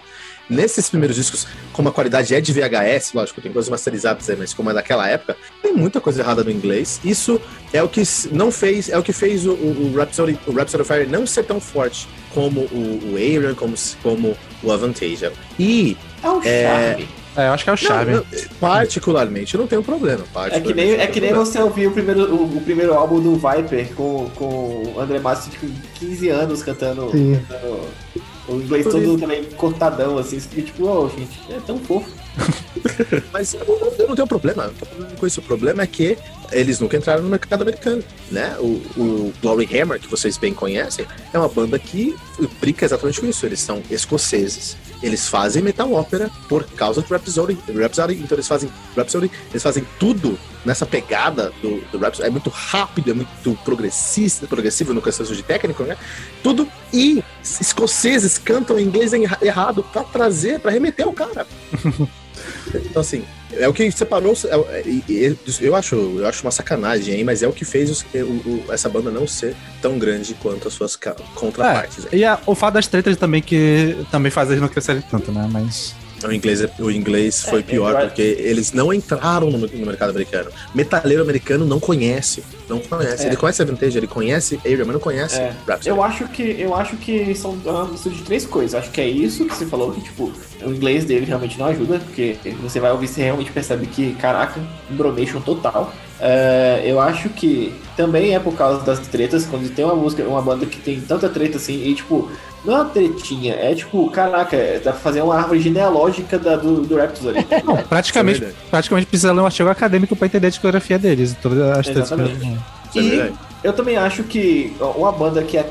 é é- não é power metal, é power metal ao, ao cubo, tá ligado? Então, assim, é, é, não é- não é de fácil É, isso é verdade. audição. Então, É. acho que essas três coisas, assim. Vai que- ser pra sempre a banda do RPG, mas não vai ser todo mundo no, no mundo que vai curtir o som deles. Exatamente. E eles se- e por, e por terem esse background de, de Dungeons and Dragons mesmo, eles tinham muito apelo dentro do, dos Estados Unidos. Eles poderiam ser enormes nos Estados Unidos, cara. Tudo que tem uma, uma pegada tal sorry, uma pegada de D&D segunda edição, faz muito... Tem, tem uma cena grande lá. Por exemplo, o The Hot lançou aí álbum semana passada aí, os caras... A capa do disco parece que é uma capa de Fighting Fantasy e vende muito lá na Califórnia.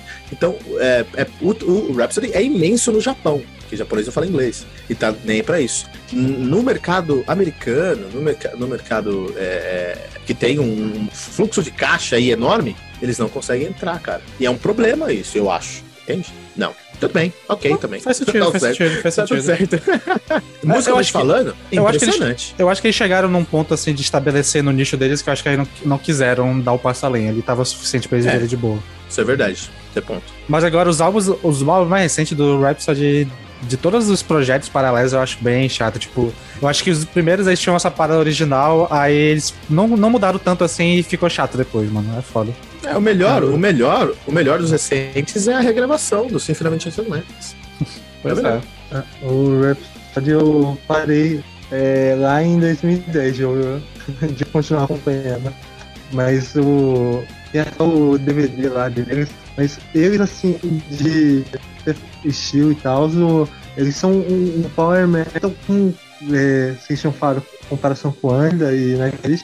Eu acho que eles são um power metal, só que com uma orquestração muito mais elevada, né? É, o Sim, Starapoli é maestro, né, cara? Starapoli é maestro, né, cara? Muitíssimo. Ah, André Matos. André Matos é maestro, beleza, mas Starapoli é, ma- é maestro mesmo, cara. Não, Brincadeira, cara. Por exemplo, no, no, no André ainda tem as, as orquestrações, tipo, em West Child, é, em umas músicas. Nightwish tinha os tecladinhos lá nos primeiros álbuns lá, é, simulando e tal.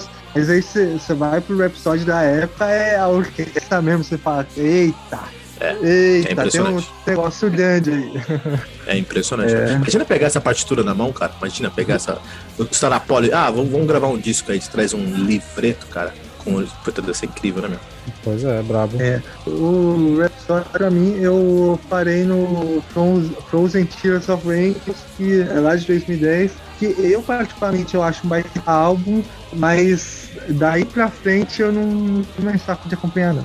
É, pois é. É, Não dá pra dizer que é um triste fim porque eles são bem fortes no nicho dele, mas assim, é, é, é meio chato quando uma banda assim, que tu gostava muito meio que não cresce junto contigo e acaba ficando lá na adolescência mesmo, né? Mas acontece.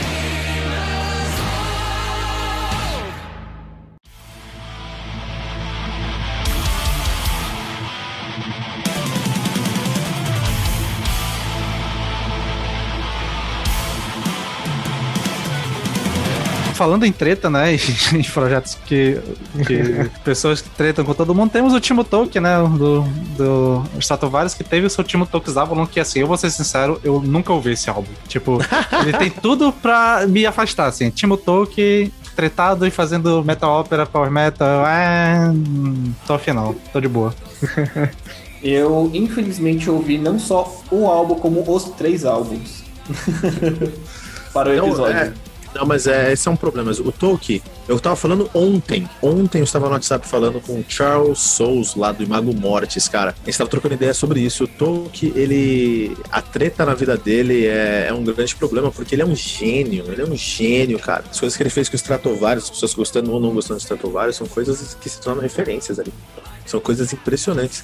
E ele só não volta pro Stratovarius por causa do, do Coach Pelton, né, cara? Por causa da treta mesmo. E aí, a gente, a gente até tava conversando sobre isso. Ele é um cara incrível que chama é, um pessoal incrível para tocar com ele, né? Tem muita gente que toca com ele lá boa, a gente gabarito e as músicas saem genéricas, cara. E ele, ele que- precisava voltar pro Stratovarius. Eu acho que ele não consegue tirar nem 50% do que os vocalistas conseguem nas suas músicas, sabe? Tipo assim, eu acho que ele pensa demais no. Ou, de menos, sei lá. Ele, ele foca só no, no- no- nos instrumentos ali, só na guitarra. Mas, cara, na hora de, de. O vocal, cara, é muito abaixo do que qualquer um ali consegue, cara. As músicas com Floriansen, você fica. Ué, tá, mas bora, Floriansen. Eu sei que você consegue fazer muito mais que isso que você tá fazendo agora. E você sabe que não é, não é problema, não é culpa dela, é culpa de quem escreveu a música. E Ah, e- e- ah, o álcool também, né? Eu entrevistei o Johnny Moraes do Heaviland e aí ele tava numa turnê na Europa com o Aaron e o Aaron tava abrindo pro Strato numa turnê uns, um tempão atrás. E ele falou: Meu, chegava no hotel 8 da manhã, uma garrafa de vodka tinha ido embora já. caralho. A gente tá falando de 2000 e. sei lá, foi 2007, vai? Imagina agora. Então, é, o, o Tolkien é um cara aí que. Tolkien, Carol, seria o Tolkien o Bittencourt finlandês? O cara que tá precisando de ajuda aí? O cara que tá precisando se Não resolver? sei, eu acho o Tolkien pior, assim.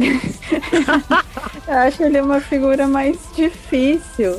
É, eu É. acho que. O, eu, eu não quero interromper, mas eu acho que o lance do Tolkien é mais é questão psicológica mesmo. Já é, não é nem questão de difícil, já é uma parada de precisar de ajuda psicológica mesmo. É, ele precisa de ajuda. E assim, é, tanto que o André trabalhou com ele, daí ele falou mal do André e tal, e daí o André falou, não, é, tipo, foi super respeitoso e tal. E eu acho que fosse só uma pessoa ruim, assim, é, o André nem falaria o nome dele mais. Então, é uma pessoa que precisa de ajuda mesmo. Ele é. É.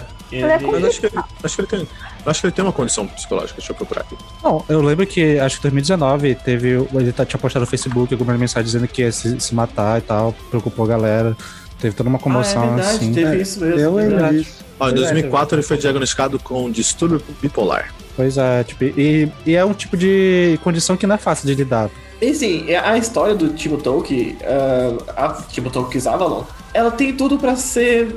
Mesmo, mesmo tendo- ela tendo um core bem. um núcleo bem genérico também, ela tem tudo pra ser uma parada que possa evoluir legal. Porque, tipo assim, a história basicamente do, do Timo Tolkien's Avalon é um grupo de pessoas no final do. do- quando a- o planeta Terra meio que está acabando, ah, não tem mais meios de comunicação e eles estão procurando a Terra perdi a, a- uma, uma tal de, sei lá, The, The Land of New Hope, que é realmente a, a- um lugar que tem, que tem vida e que você possa viver em comunidade e tal. É basicamente o Zumbiland sem zumbi.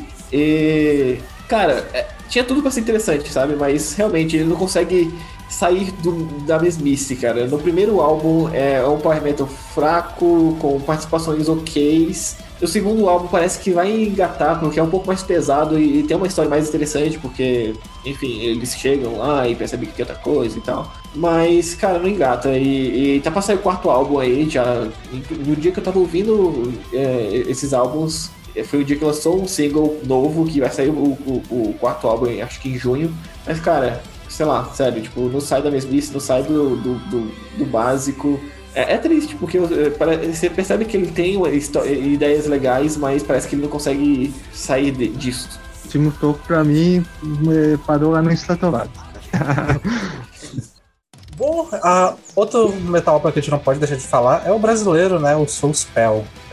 Bom, o Soul Spell, ele é um projeto, uma metal ópera brasileira é, que quem tá por trás de tudo isso é o baterista, é, o Heleno Vale, que aí é um projeto aqui de São Paulo, aí eles é, já tem uns quatro discos já.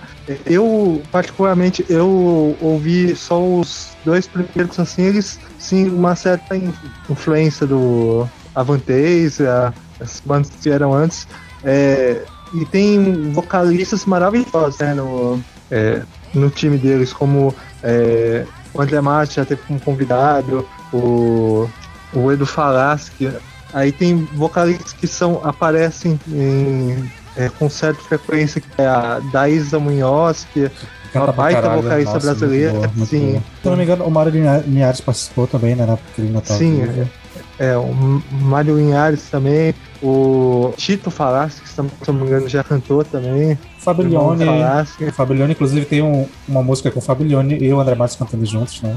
Exatamente. É, Inclusive, uma coisa aí que é interessante se falar é que o Arien também tá, participou do, do Soul Spell. Ele participa Nossa, do bem lembrado. E, e é engraçado que a gente não comentou também que o Arien participa do Avanteja e o Tobias participa do, do, do Arion, né? Então, assim, tudo brother, na verdade. Sim.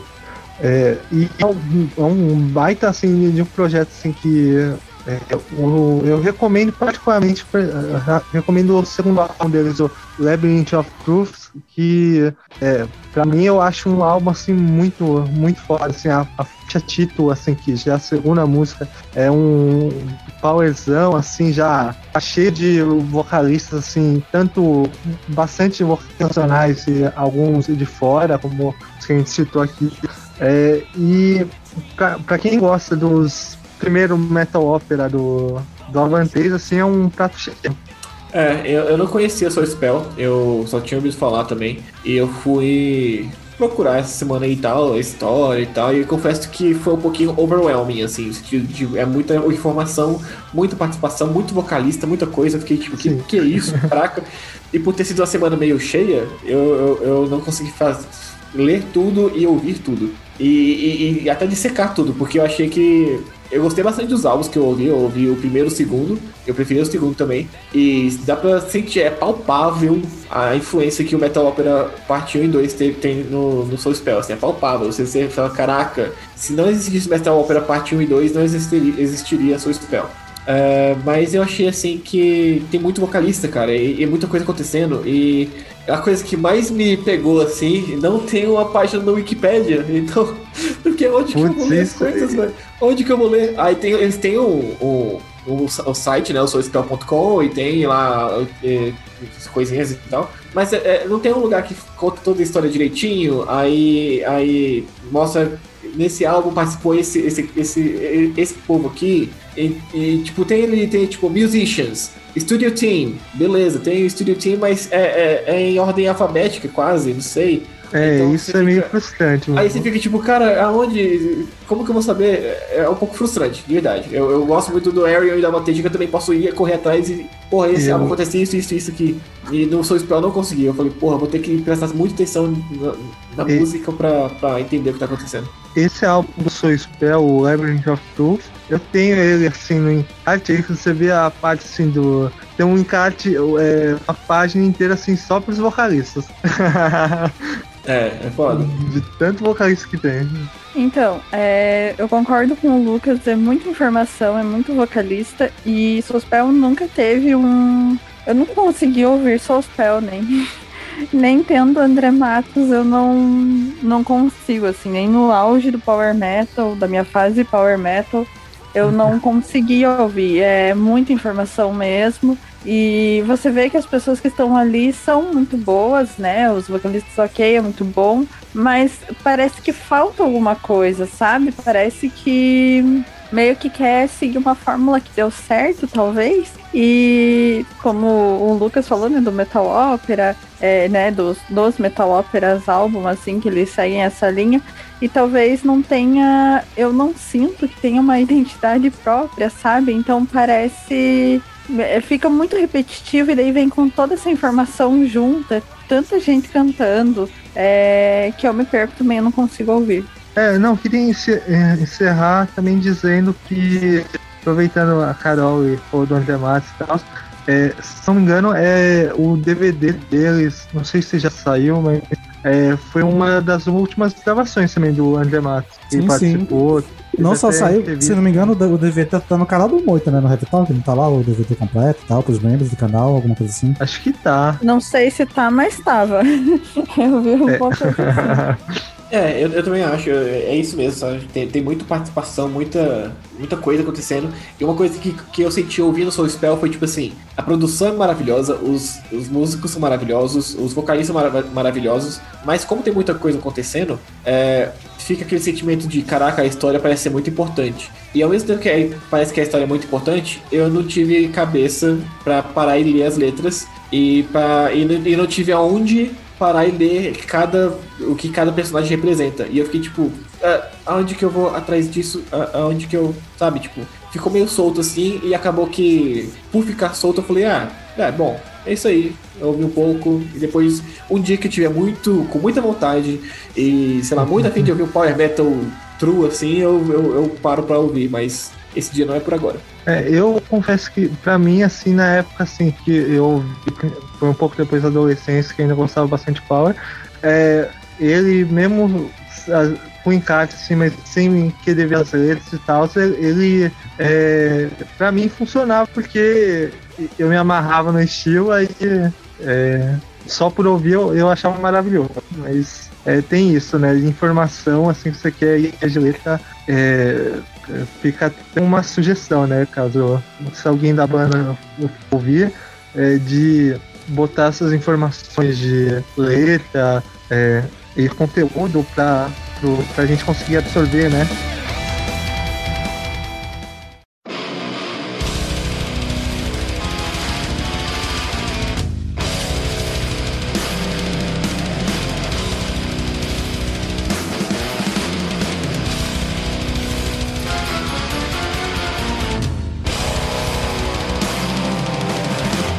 Fechar aqui, né, a última banda, que eu não sei se vai ser só o que eu vou falar, acho que só eu tá aqui, ou talvez, né, que ela é dessas bandas de hoje que, apesar dela se classificar como metal ópera, talvez ela seja mais diferente porque ela não tem esse conceito é, de personagem e tal, que é o Mayhem, que é o projeto paralelo do Mark Jansen, né, o guitarrista e fundador do, do Epica, que é o projeto que ele considera o Death Metal Opera, que é um, é um tipo um Epica, só que bem mais pesado e bem mais focado em guturais, e tem três vocalistas, e cara, eu assim, musicalmente eu acho incrível, os dois primeiros álbuns que eu, ouvi mais do que o terceiro, eu acho que tanto a música quanto o tema são fantásticos, inclusive é até curioso tu ver o lado que o Mackenzie veio foi parar, porque esses dois álbuns eles têm uma pegada política muito interessante, fazendo crítica muito boa, muito boas que eu gostava muito, tipo, meu, meu apelo principal do Meia era ouvir uma banda que tinha uma, uma pegada que eu considerava assim mais pra esquerda, de falar sobre, é, sobre ca- anticapitalismo, falando sobre é, como o sistema de governo, do governo capitalista é,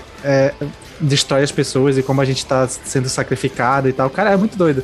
Tipo, as músicas são muito boas, falam sobre corrupção e tal. Tipo, eram letras que me cativavam muito. E a musicalidade também era muito doida, porque eu gosto né, de death metal sinfônico. Mas é, hoje em dia eu ouvi meio dar uma sensação de será que ele tava falando isso mesmo ou ele tá naquele discurso meio nem de esquerda nem de direita e eu só não tinha pegado na época? Eu, eu, eu, eu fico também nesse, nesse questionamento, né? Ainda mais depois de saber que é, ele é anti-vacina, alguma coisa assim.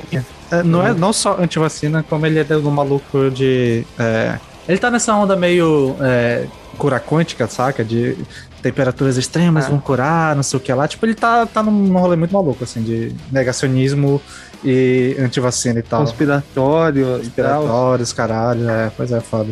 É, eu, eu acho que assim, eu- talvez é, essas piras talvez sejam que ele evoluiu, não sei. É, que eu já vi muita gente mudar a cabeça, é, visões de. é, com o passar dos anos, mas pô, os, o primeiro álbum do Megan eu, eu acho realmente muito bom também, assim. Eu não sabia que era considerado metal ópera, mesmo estando, estando no, no álbum, mas tá muito pequenininho e pra mim eu, eu não consigo ler, então eu, eu acho maravilhoso. Foi também um dos primeiros shows que eu vi, assim, o, é, tem, o primeiro álbum tinha a Troy Jensen e tinha a Simone também, Tem né? a Simone, tem a Laura Mark, É. tem a Amanda Somerville. Cara, tem muita gente. Eu acho que eles pegam esse lance do, do metal opera mais por esse lado de ter bastante convidado cantando músicas separadas e tal. É, e talvez como o Metal Ópera no lado Def é uma novidade, né? Sim. Talvez ele, ele quis inf- enfincar a bandeira, né? Ah, eu acho que hoje em dia a, vo- a É. vocalista principal é a vocalista, se não me engano, também canta bastante com a, a Aerion, que é a Marcela Bovio, né? Ah, eu atualmente eu não, não cheguei a ouvir o último álbum dele. Achei, achei que era a Laura Mack lá. Não, a- as duas. a- Hoje em dia tem, acho que tem as duas, a Laura Mike e a Marcela Bova como vocalistas. Tem o, um vocalista que é só pro gutural e tem um vocalista que é pro homem com o vocal limpo. Então, tipo, é quatro vocais na banda. Assim, uma coisa que me chocou muito quando eu ouvi a primeira vez o, o Meia, assim, lá em 2011, é, foi o, o, o lance pesado, assim, que eles. É, o Oka também começou a botar um pouco mais é, nos álbuns depois, né? Mas o, antes, assim, não, não tinha muito esse peso é, inteiro, assim, no álbum inteiro, assim, que Meia tem. É, e, Sim, sim. putz, na época eu achei maravilhoso, assim, Não, eu, é, eu tem- gostava do, do estilo, assim, pesado, assim, no... É, tem música do Meia que é gu- gutural a música inteira. Tipo, ó, de vez em quando aparece uma participação, tipo, até esses vocalistas femininos que tem, vocalista limpo, eles aparecem de vez em quando pra cantar um refrão, pra cantar uma ponte, mas assim, o vocal principal sempre é o gutural. Que é o que mais me atrai. Eu acho que até no, no início da banda, o Mark ele nem tocava guitarra, né? ele só cantava mesmo. Eu acho que sim. Principalmente no ao vivo, É. né?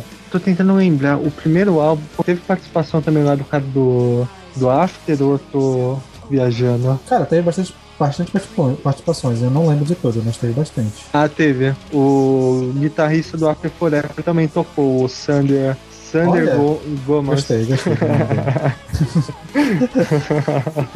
Mas é isso, né? Tipo, é uma banda top. Eu gosto bastante da sonoridade dos dois primeiros álbuns. Eu, eu não ouvi direito o último, 2018, porque na época que saiu eu tava meio ocupado e acabei deixando passar. Mas é uma banda que eu gosto bastante, eu tenho um carinho. Eu acho que eu até posso dizer que eu prefiro a sonoridade do Meia do que a, a sonoridade do Épica, bem mais interessante pra mim. Mas esse rolê todo acabou me, me distanciando, mas eu ainda gosto bastante, principalmente do primeiro álbum. O primeiro álbum pra mim é um álbum nota 10, assim, não tem defeito nenhum. É, eu acho maravilhoso esse álbum também. E, ah, eu, eu vi aqui o. é, o primeiro álbum também meio que remete também à parceria do Mark Jensen com o Sander Gormans lá do começo do After também, né? Sim, sim. Pra citar.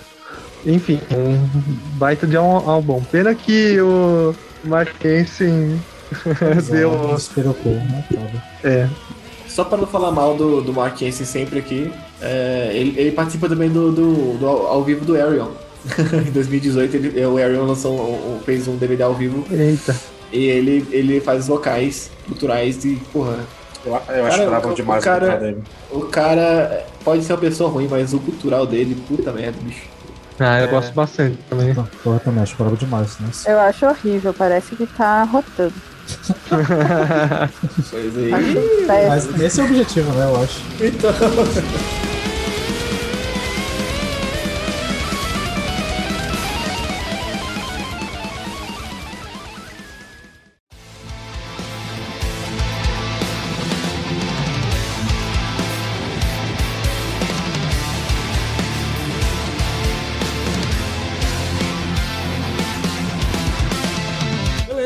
of a aqui pra mais uma sessão de comentários. né? Faz tempo que a gente não lê. E nesse meio tempo pra cá, a gente abriu o canal no YouTube, né? E tem comentário pra caralho lá, então. Cara, não tem como ler esse comentário, porque tem muito comentário. E a maioria do comentário é de gringo. Então, assim, nos vídeos que forem é, colaborativos, né, os vídeos que a gente faz por episódio, se tiver comentários, a gente lê, mas os reaction não tem como não. Então a gente vai continuar lendo só os comentários dos episódios, o que manda no Instagram e no Twitter. Inclusive, a dica aqui pra quem quiser mandar comentários e quiser seguir daqui, dá preferência pra para Instagram, porque no Twitter as pessoas conversam muito, é difícil achar, achar o- os comentários, porque tem muita menção lá. Mas enfim, vamos aqui come- começar a leitura, né? De episódios, desde o episódio do Metrópolis Parte 1 pra cá, até o último episódio que saiu é, nas últimas semanas. Na verdade, até o episódio de lançamentos, né? Porque a gente tá gravando isso aqui antes, então até o episódio de lançamentos. E aí, quem vai ler o primeiro, primeiro comentário? Eu leio. Ah, a Samia, por DM no Instagram, no episódio de Met- Metrópolis, falou assim: Amei, pessoal, amo o DT. Uma sugestão para o tema de álbuns conceituais é o Human Equation do Arion. Não sei se vocês gostam, mas tem uma história bem legal. Samia, eu te amo. Você é maravilhosa. Eu, é, é, eu, eu só quero. Não precisa um episódio de Ariel, não. Só um, um episódio sobre Human Equation, ou qualquer. É, ou qualquer álbum do Ariel, na verdade. É, Muito, muito bom elogio, gostei bastante, mas eu acho que a gente vai ter que meter o famoso vou ver e te aviso. Não, na verdade, ela mandou isso aqui faz um tempinho já. Então, nessa, na, linha- na cronologia do que a gente tá comentando, já saiu o episódio de Álbuns da Vida que a gente falou um pouco do Human Equation. E vai sair o episódio de hoje que a gente tá falando do Ego, né? Então, tipo, alguma coisa vai ter. Mas eu acho que você não descarta a ideia de fazer sobre Human Equation, não. Acho que eu gostei do- da- das letras, eu acho que daria um episódio legal. Olha aí, olha aí. Não sei quando, mas acho que sai aí. Talvez esse ano ainda. Ah, saindo tá bom. É, o próximo comentário é da Bloodflower, underline, não sei qual é o nome. É, mandou pro DM no Twitter do- pelo episódio de polêmicas parte 2, que ela mandou o seguinte: Cara, eu tô ouvindo o último episódio sobre opiniões polêmicas e vocês falaram tudo que eu penso sobre a cena metal nos últimos anos. Me lembrou porque eu não colo mais em rolês, em rolês de metal, né? No agora do, episódio sobre o público LGBT de metal. Acho que vai ser um episódio bem interessante. Eu acho que assim. é, Primeiramente, agradecer pelos comentários, né? Foi um episódio que. é, essa discussão do final não foi o que a gente planejou, mas foi, acabou ficando bem legal. E sobre o episódio de, LGBT, a gente dá pra adiantar que já tá marcado, a gente já tá começando a conversar com convidados pra trazer e vai rolar. Daqui pro meio do ano vai rolar esse episódio. Ah, e é, é muito bom, é muito bom ver a galera que tem as mesmas opiniões que a gente é, chegando e falando com a gente que pensa igual, assim, sabe? É, é, é isso, sabe? Tipo, vamos, va- vamos, em vez de não colar mais em rolê de, de metal, vamos fazer nosso rolê de metal com nossa galerinha aqui, sabe? Tipo, é isso aí. É isso aí. Exatamente. A gente tem que fomentar isso aí, sabe? A gente tem que dar força para essa esse novo pensamento, assim, que embora ah, no nosso episódio tenha sido, entre aspas, uma opinião polêmica, é um troço que não deveria ser uma opinião polêmica, né? A gente tem que tornar esse nosso meio do metal algo menos tóxico, assim, porque tá cada vez pior, né, gente? Pieroni comentou no Instagram é, sobre o episódio Revisitando o Piloto. Galera, só gostaria de comentar que não entendo como alguém pode achar Manowar melhor que Metallica. e também que gente é o futuro do metal. Se não curtem hoje, depois vão curtir. Acreditem como foi assim. É, sobre o gente, eu não tenho muito a, a comentar, né? Porque eu não conheço, acho que eu nunca ouvi gente, mas enfim, se você diz, Pieroni, eu não acredito. Porque é, eu acho que foi nesse episódio, né, que eu falei que eu preferia Menor do que Metallica. E assim, você sabe o que é tudo, tudo, tudo? Não, você não sabe, porque você não conhece Menor. Se você conhecesse Menor, você saberia porque Menor é melhor do que Metallica. E é isso, é, eu estou aqui como representante dos Menor Warriors do Brasil para dizer que Menor é tudo. Todas as bandas bebem dessa fonte Menor. Tudo que é o metal é antes e depois do Menor. É muito mais relevante do que Metallica. Não adianta discutir. É Ok, isso. né? Um Sabe beijo pro Nildo do, do vídeo do Menor que eu lembrei que existe. Nossa, ah, E aí, Regis, céu, vai tomar. eu acho que rolou um certo exagero aqui, né? O pessoal se empolgaram um pouco, assim. Sobre o comentário no geral, assim, acho que vai ser mais questão pessoal, então não vou entrar muito nesse mérito, apesar de Metallica ser melhor que Manowar, né? Mas não é esse o ponto. E sobre o rolê do Gente, eu acho que assim, é, acho que eu não lembro se foi no ao fora que a gente conversou até com o Matosinho, a gente tava falando no último episódio, que o Gente ele funciona bem mais como elemento do que como gênero, né? Então, tipo, bandas que utilizam Gente eu acho que fica legal, mas bandas que focam nisso, acho que fica meio chato. É. Tipo, um, um, um Mexuga da vida. Eu acho que tá rolando muita banda que eu gosto, tá, tá, tá incorporando com a gente. O próprio Intersan, que é minha banda favorita, tem muita coisa de gente neles. Só que é aquela coisa, tipo, eles não exageram. Tipo, eles usam na medida que assim, que fica bom. Eu acho que o prog Quase no um elemento técnico, né? Ah, Quase sim. um elemento técnico, né? Não Exatamente. um recurso técnico do que, tipo, pro- propriamente um, um gênero, tá ligado? É, É exatamente. tipo, o exatamente. Lucas esses dias falou, ah, banda de blast beat, tá ligado? É, tipo isso. Comentando sobre o gente, tipo, eu ouvi o gente, bando de gente há nove anos atrás e eu ouço hoje, tento dar uma chance, mas é, não vai. não. Meu futuro aqui do.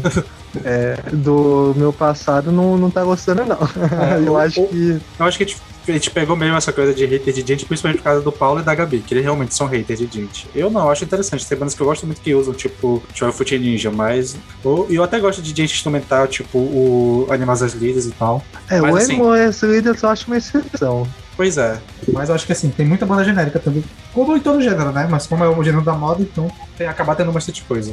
A Samia. Ah, de novo a Samia, caraca, eu falei de novo da Samia. Vamos lá. É, a Samia comentou no, no Instagram, no episódio de Expectativas 2021. Esse ano vai- é, dificilmente teremos shows. Já tenho confirmação que o show do Opeth não vai acontecer, vai ser adiado. É, esse episódio foi tipo assim. É um episódio meio. Foi um episódio meio que pensado no sentido de. Fizemos esse ano, vamos comentar os shows desse ano. Se ano que vem tiver shows, a gente também vai fazer um episódio. Tipo, vai ser um, um, É, exatamente.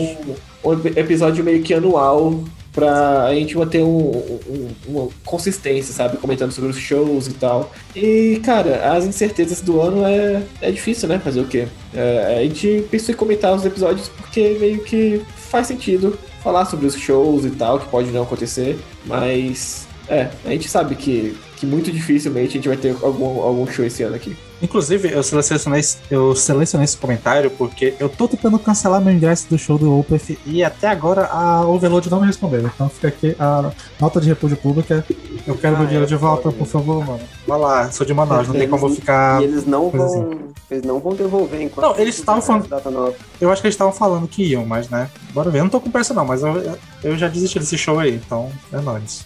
E o Isaías, na DM do Instagram, comentou a respeito do episódio de Ghost. Ele falou o seguinte: vocês esqueceram de comentar sobre o Zenith, um vinil com uma música do Ghost em edição limitada. A música é boa demais e não tem nas plataformas digitais. Ah, pois é, Isaías, a gente até conversou no Twitter sobre isso, assim, eu propriamente nunca tinha ouvido essa música, nem sabia da existência desse vinil, e achei interessante, assim, ter uma música do Ghost perdida numa edição limitada e tal, sabe? Eu não sei se algum de vocês já ouviu, a música é bem legal, assim. Pior que eu ouvi essa música, cara, na época que lançou, porque eu acho que essa edi- edição limitada é do Japão, se não me engano, né? E, e, e essa música é muito boa, só que eu realmente esqueci que essa música existe, assim, e como não tem nas plataformas digitais, é, é foda. É- é- hoje em dia a minha vida é basicamente Spotify, tá ligado? Se uma, se uma banda não tá no Spotify, se uma música não tá no Spotify, ou eu esqueço que existe, ou eu tenho preguiça de procurar. É foda. Olha aí, esse é o futuro, né, bicho? Ah, eu não ouvi porque tava na edição limitada. Eu só tava com a edição do Spotify mesmo. Mas beleza, continuando aqui, temos um comentário do Alex, né, lá do podcast do Creator Alchemy, sobre o episódio de Black Metal, né, o True Black Metal reclamando que a gente falando merda. É, o, episódio, o comentário dele foi, "De- depois de ouvir esse episódio, me deu vontade de sair da minha casa e dar uma saravada de petalecos em cada um de vocês pela quantidade de besteira que eu ouvi em duas horas. Aí ele citou algumas aqui, né, entre aspas, que a, a, as entre aspas de besteira que a gente falou que foi me recuso a ouvir meios por motivos óbvios, aí ele perguntou qual seriam. Não gosto do vocal do, do Mr. The Satanas, a produção dos discos do Buzum são ruins. Chamar um álbum do, de Pauser Fast é motivo de pé atrás. E o Noturno Culto é o paulista do black metal. A maioria desse. A gente já respondeu lá no. no- a, gente fez- a gente tava conversando lá no, no Twitter mesmo, mas é só pra deixar aqui né, o, o comentário, pá. E assim. É, a, gente é, a gente é modernoso, né? Então o nosso objetivo é irritar metaleiro clássico mesmo. Então, paciência. Então a gente, a gente conseguiu. Exatamente. Nosso objetivo foi, foi, foi aí mesmo. Foi Não, no mas- preferido. Mas falando sério, assim, claro, tem coisas ali que é muito opinião pessoal, assim, e tem coisa que é, tipo, obviamente, sarcasmo, né? Que nem quando eu falei que o Noturno Culto era o Paulo Xisto do Black Metal, eu tava, obviamente, sendo Eu vi, que, eu vi que tem uma galera da equipe que levou esse comentário muito a sério, mas eu tô ligado que o Alex também comentou meio que na zoeira, só pra implicar mesmo. Então, tipo, é, é de boa. Principalmente pra implicar com o Denada, que eles têm essa briguinha, dois têm essa relação de, de amor e ódio dos dois lá, os rivais do podcast. Ah, a Deb comentou no Twitter. Eu tô pirando demais aqui com esse álbum do Dune, né? Que pronuncia assim, eu acho. Aí ela marcou a gente e falou: nunca mais vou ouvir suas recomendações. cara, esse álbum do Dune aí eu ouvi pouco, mas eu gostei bastante, cara. Você tá falando isso nossas recomendações são incríveis.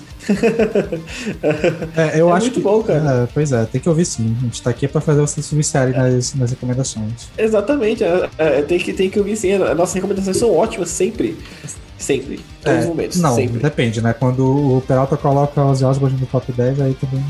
Não, é, quando Ah. o Peralta fala que o álbum do Ozzy é top 10 do ano, aí você pode duvidar um pouco. É, duvido do Peralta especificamente. É verdade. Vão, vão se foderem. Beleza, agora aqui um elogio, né? Pra, pra levantar o nosso ego. O Haldney mandou pra gente no Twitter. é, marcando um post nosso, tipo aqui, podcast que mais ouço pra ficar ligeiro de lançamento. Também porque a galera de lá é absurda, absurda de pop, top. Quem não conhece, dá uma chance que não vai se arrepender. Então, agradecendo o comentário gentil do Rodney. É, não merecemos tantos elogios, mas aí não vou reclamar também, né? Merecemos sim, a gente é uma galera mó gente fina, a gente é legal, a gente faz puta trampo honesto aqui, sabe? A gente pesquisa antes de falar bo- bobagem, a maioria da gente. Exatamente, a gente, não E- fala, a gente não fala besteira com, sem, sem preparo, a gente fala besteira preparado. A gente É. tem. A, a gente é. É. bonito, a gente é cheiroso. Tenho certeza que o Sander é cheiroso, principalmente. e assim, sabe, a gente é muito legal. Obrigado pelo comentário. A gente fica feliz demais. Eu acho que tem que ser justo com a gente, cara. A gente ou- ouvir 33 álbuns pra fazer uma pauta no episódio de lançamento, cara. Pois é, a gente né, merece um pouquinho de biscoito, né? Merece. Certo, certo. A Gabi, lá nos comentários do Twitter, no episódio de lançamentos do primeiro trimestre, comentou: Gente, pelo amor de Deus, meu coração foi na boca quando vocês falaram que a Audrey, nazista do Amessor. Sabe como é que se fala o nome dessa porra? Vocês sabem falar o nome dessa banda? Ajuda? mesmo, Amen Source. Era a mesma do Les Discrets. Fiquei desesperada. Mas é outra Audrey, graças a Deus. Podem continuar ouvindo Les Discrets. A Audrey do Harakiri, porém, foi a nazista mesmo. E eu acho que a banda fez muito certo de se afastar dessa galera aí, né? Apesar de que, sei lá, também é sempre meio estranho esses rolês aí. E pedir desculpa pelo nosso erro ali. Eu não Ah, lembro quem que comentou Fake news foi, foi, foi o, o Matoso. Ele até, ele até respondeu. né? Ele até respondeu o comentário da Gabi dizendo que ele só confundiu o nome porque as duas têm um nome parecido, né? A do Scray e a do Homem Souza, mas a, a, a zoada é do Homem Souza mesmo. É, então, gente, só retificando aqui, Errata, o Lucas continua erramos. sendo. Continua, o Lucas continua sendo o único careca no qual eu confio, tá? Beleza, é isso, galera. Ficamos por aqui, mais sessão de comentários. Lembrando que quem quiser participar aqui dos comentários, é só mandar pra gente. Pode ser Instagram, Twitter, tanto pelo DM quanto pelo aberto, né? Tal, a gente vai ler aqui. Se vocês quiserem que a gente seja, li que seja lido assim, especificamente é mais jogo mandar no Instagram, porque é mais fácil de achar, porque no Twitter fica uma bagunça pra procurar. Mas por enquanto é isso, e vamos ficando por aqui, e em breve voltamos com mais uma sessão de comentários.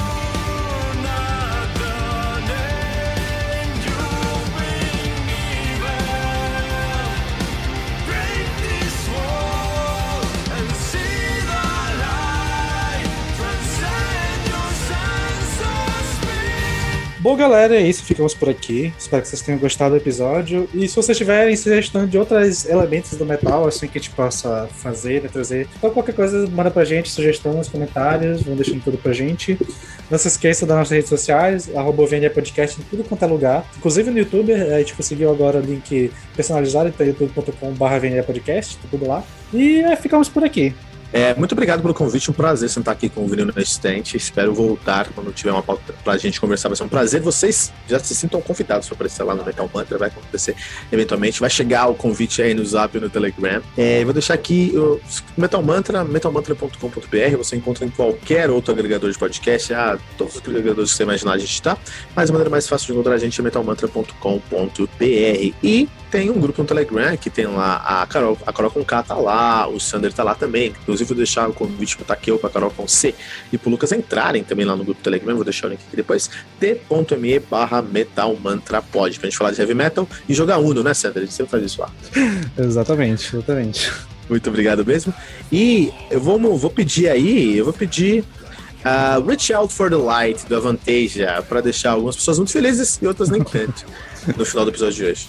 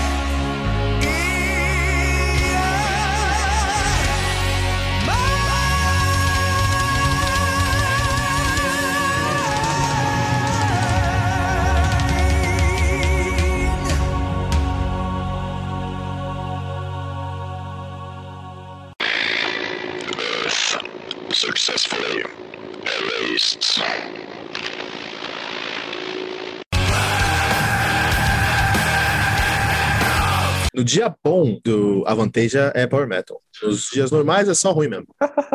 Eu, eu- não fui eu que falei. Nem eu. Pois é. Eu- e não foi eu que Mas riu. quando é foi, bom. foi o meu eu.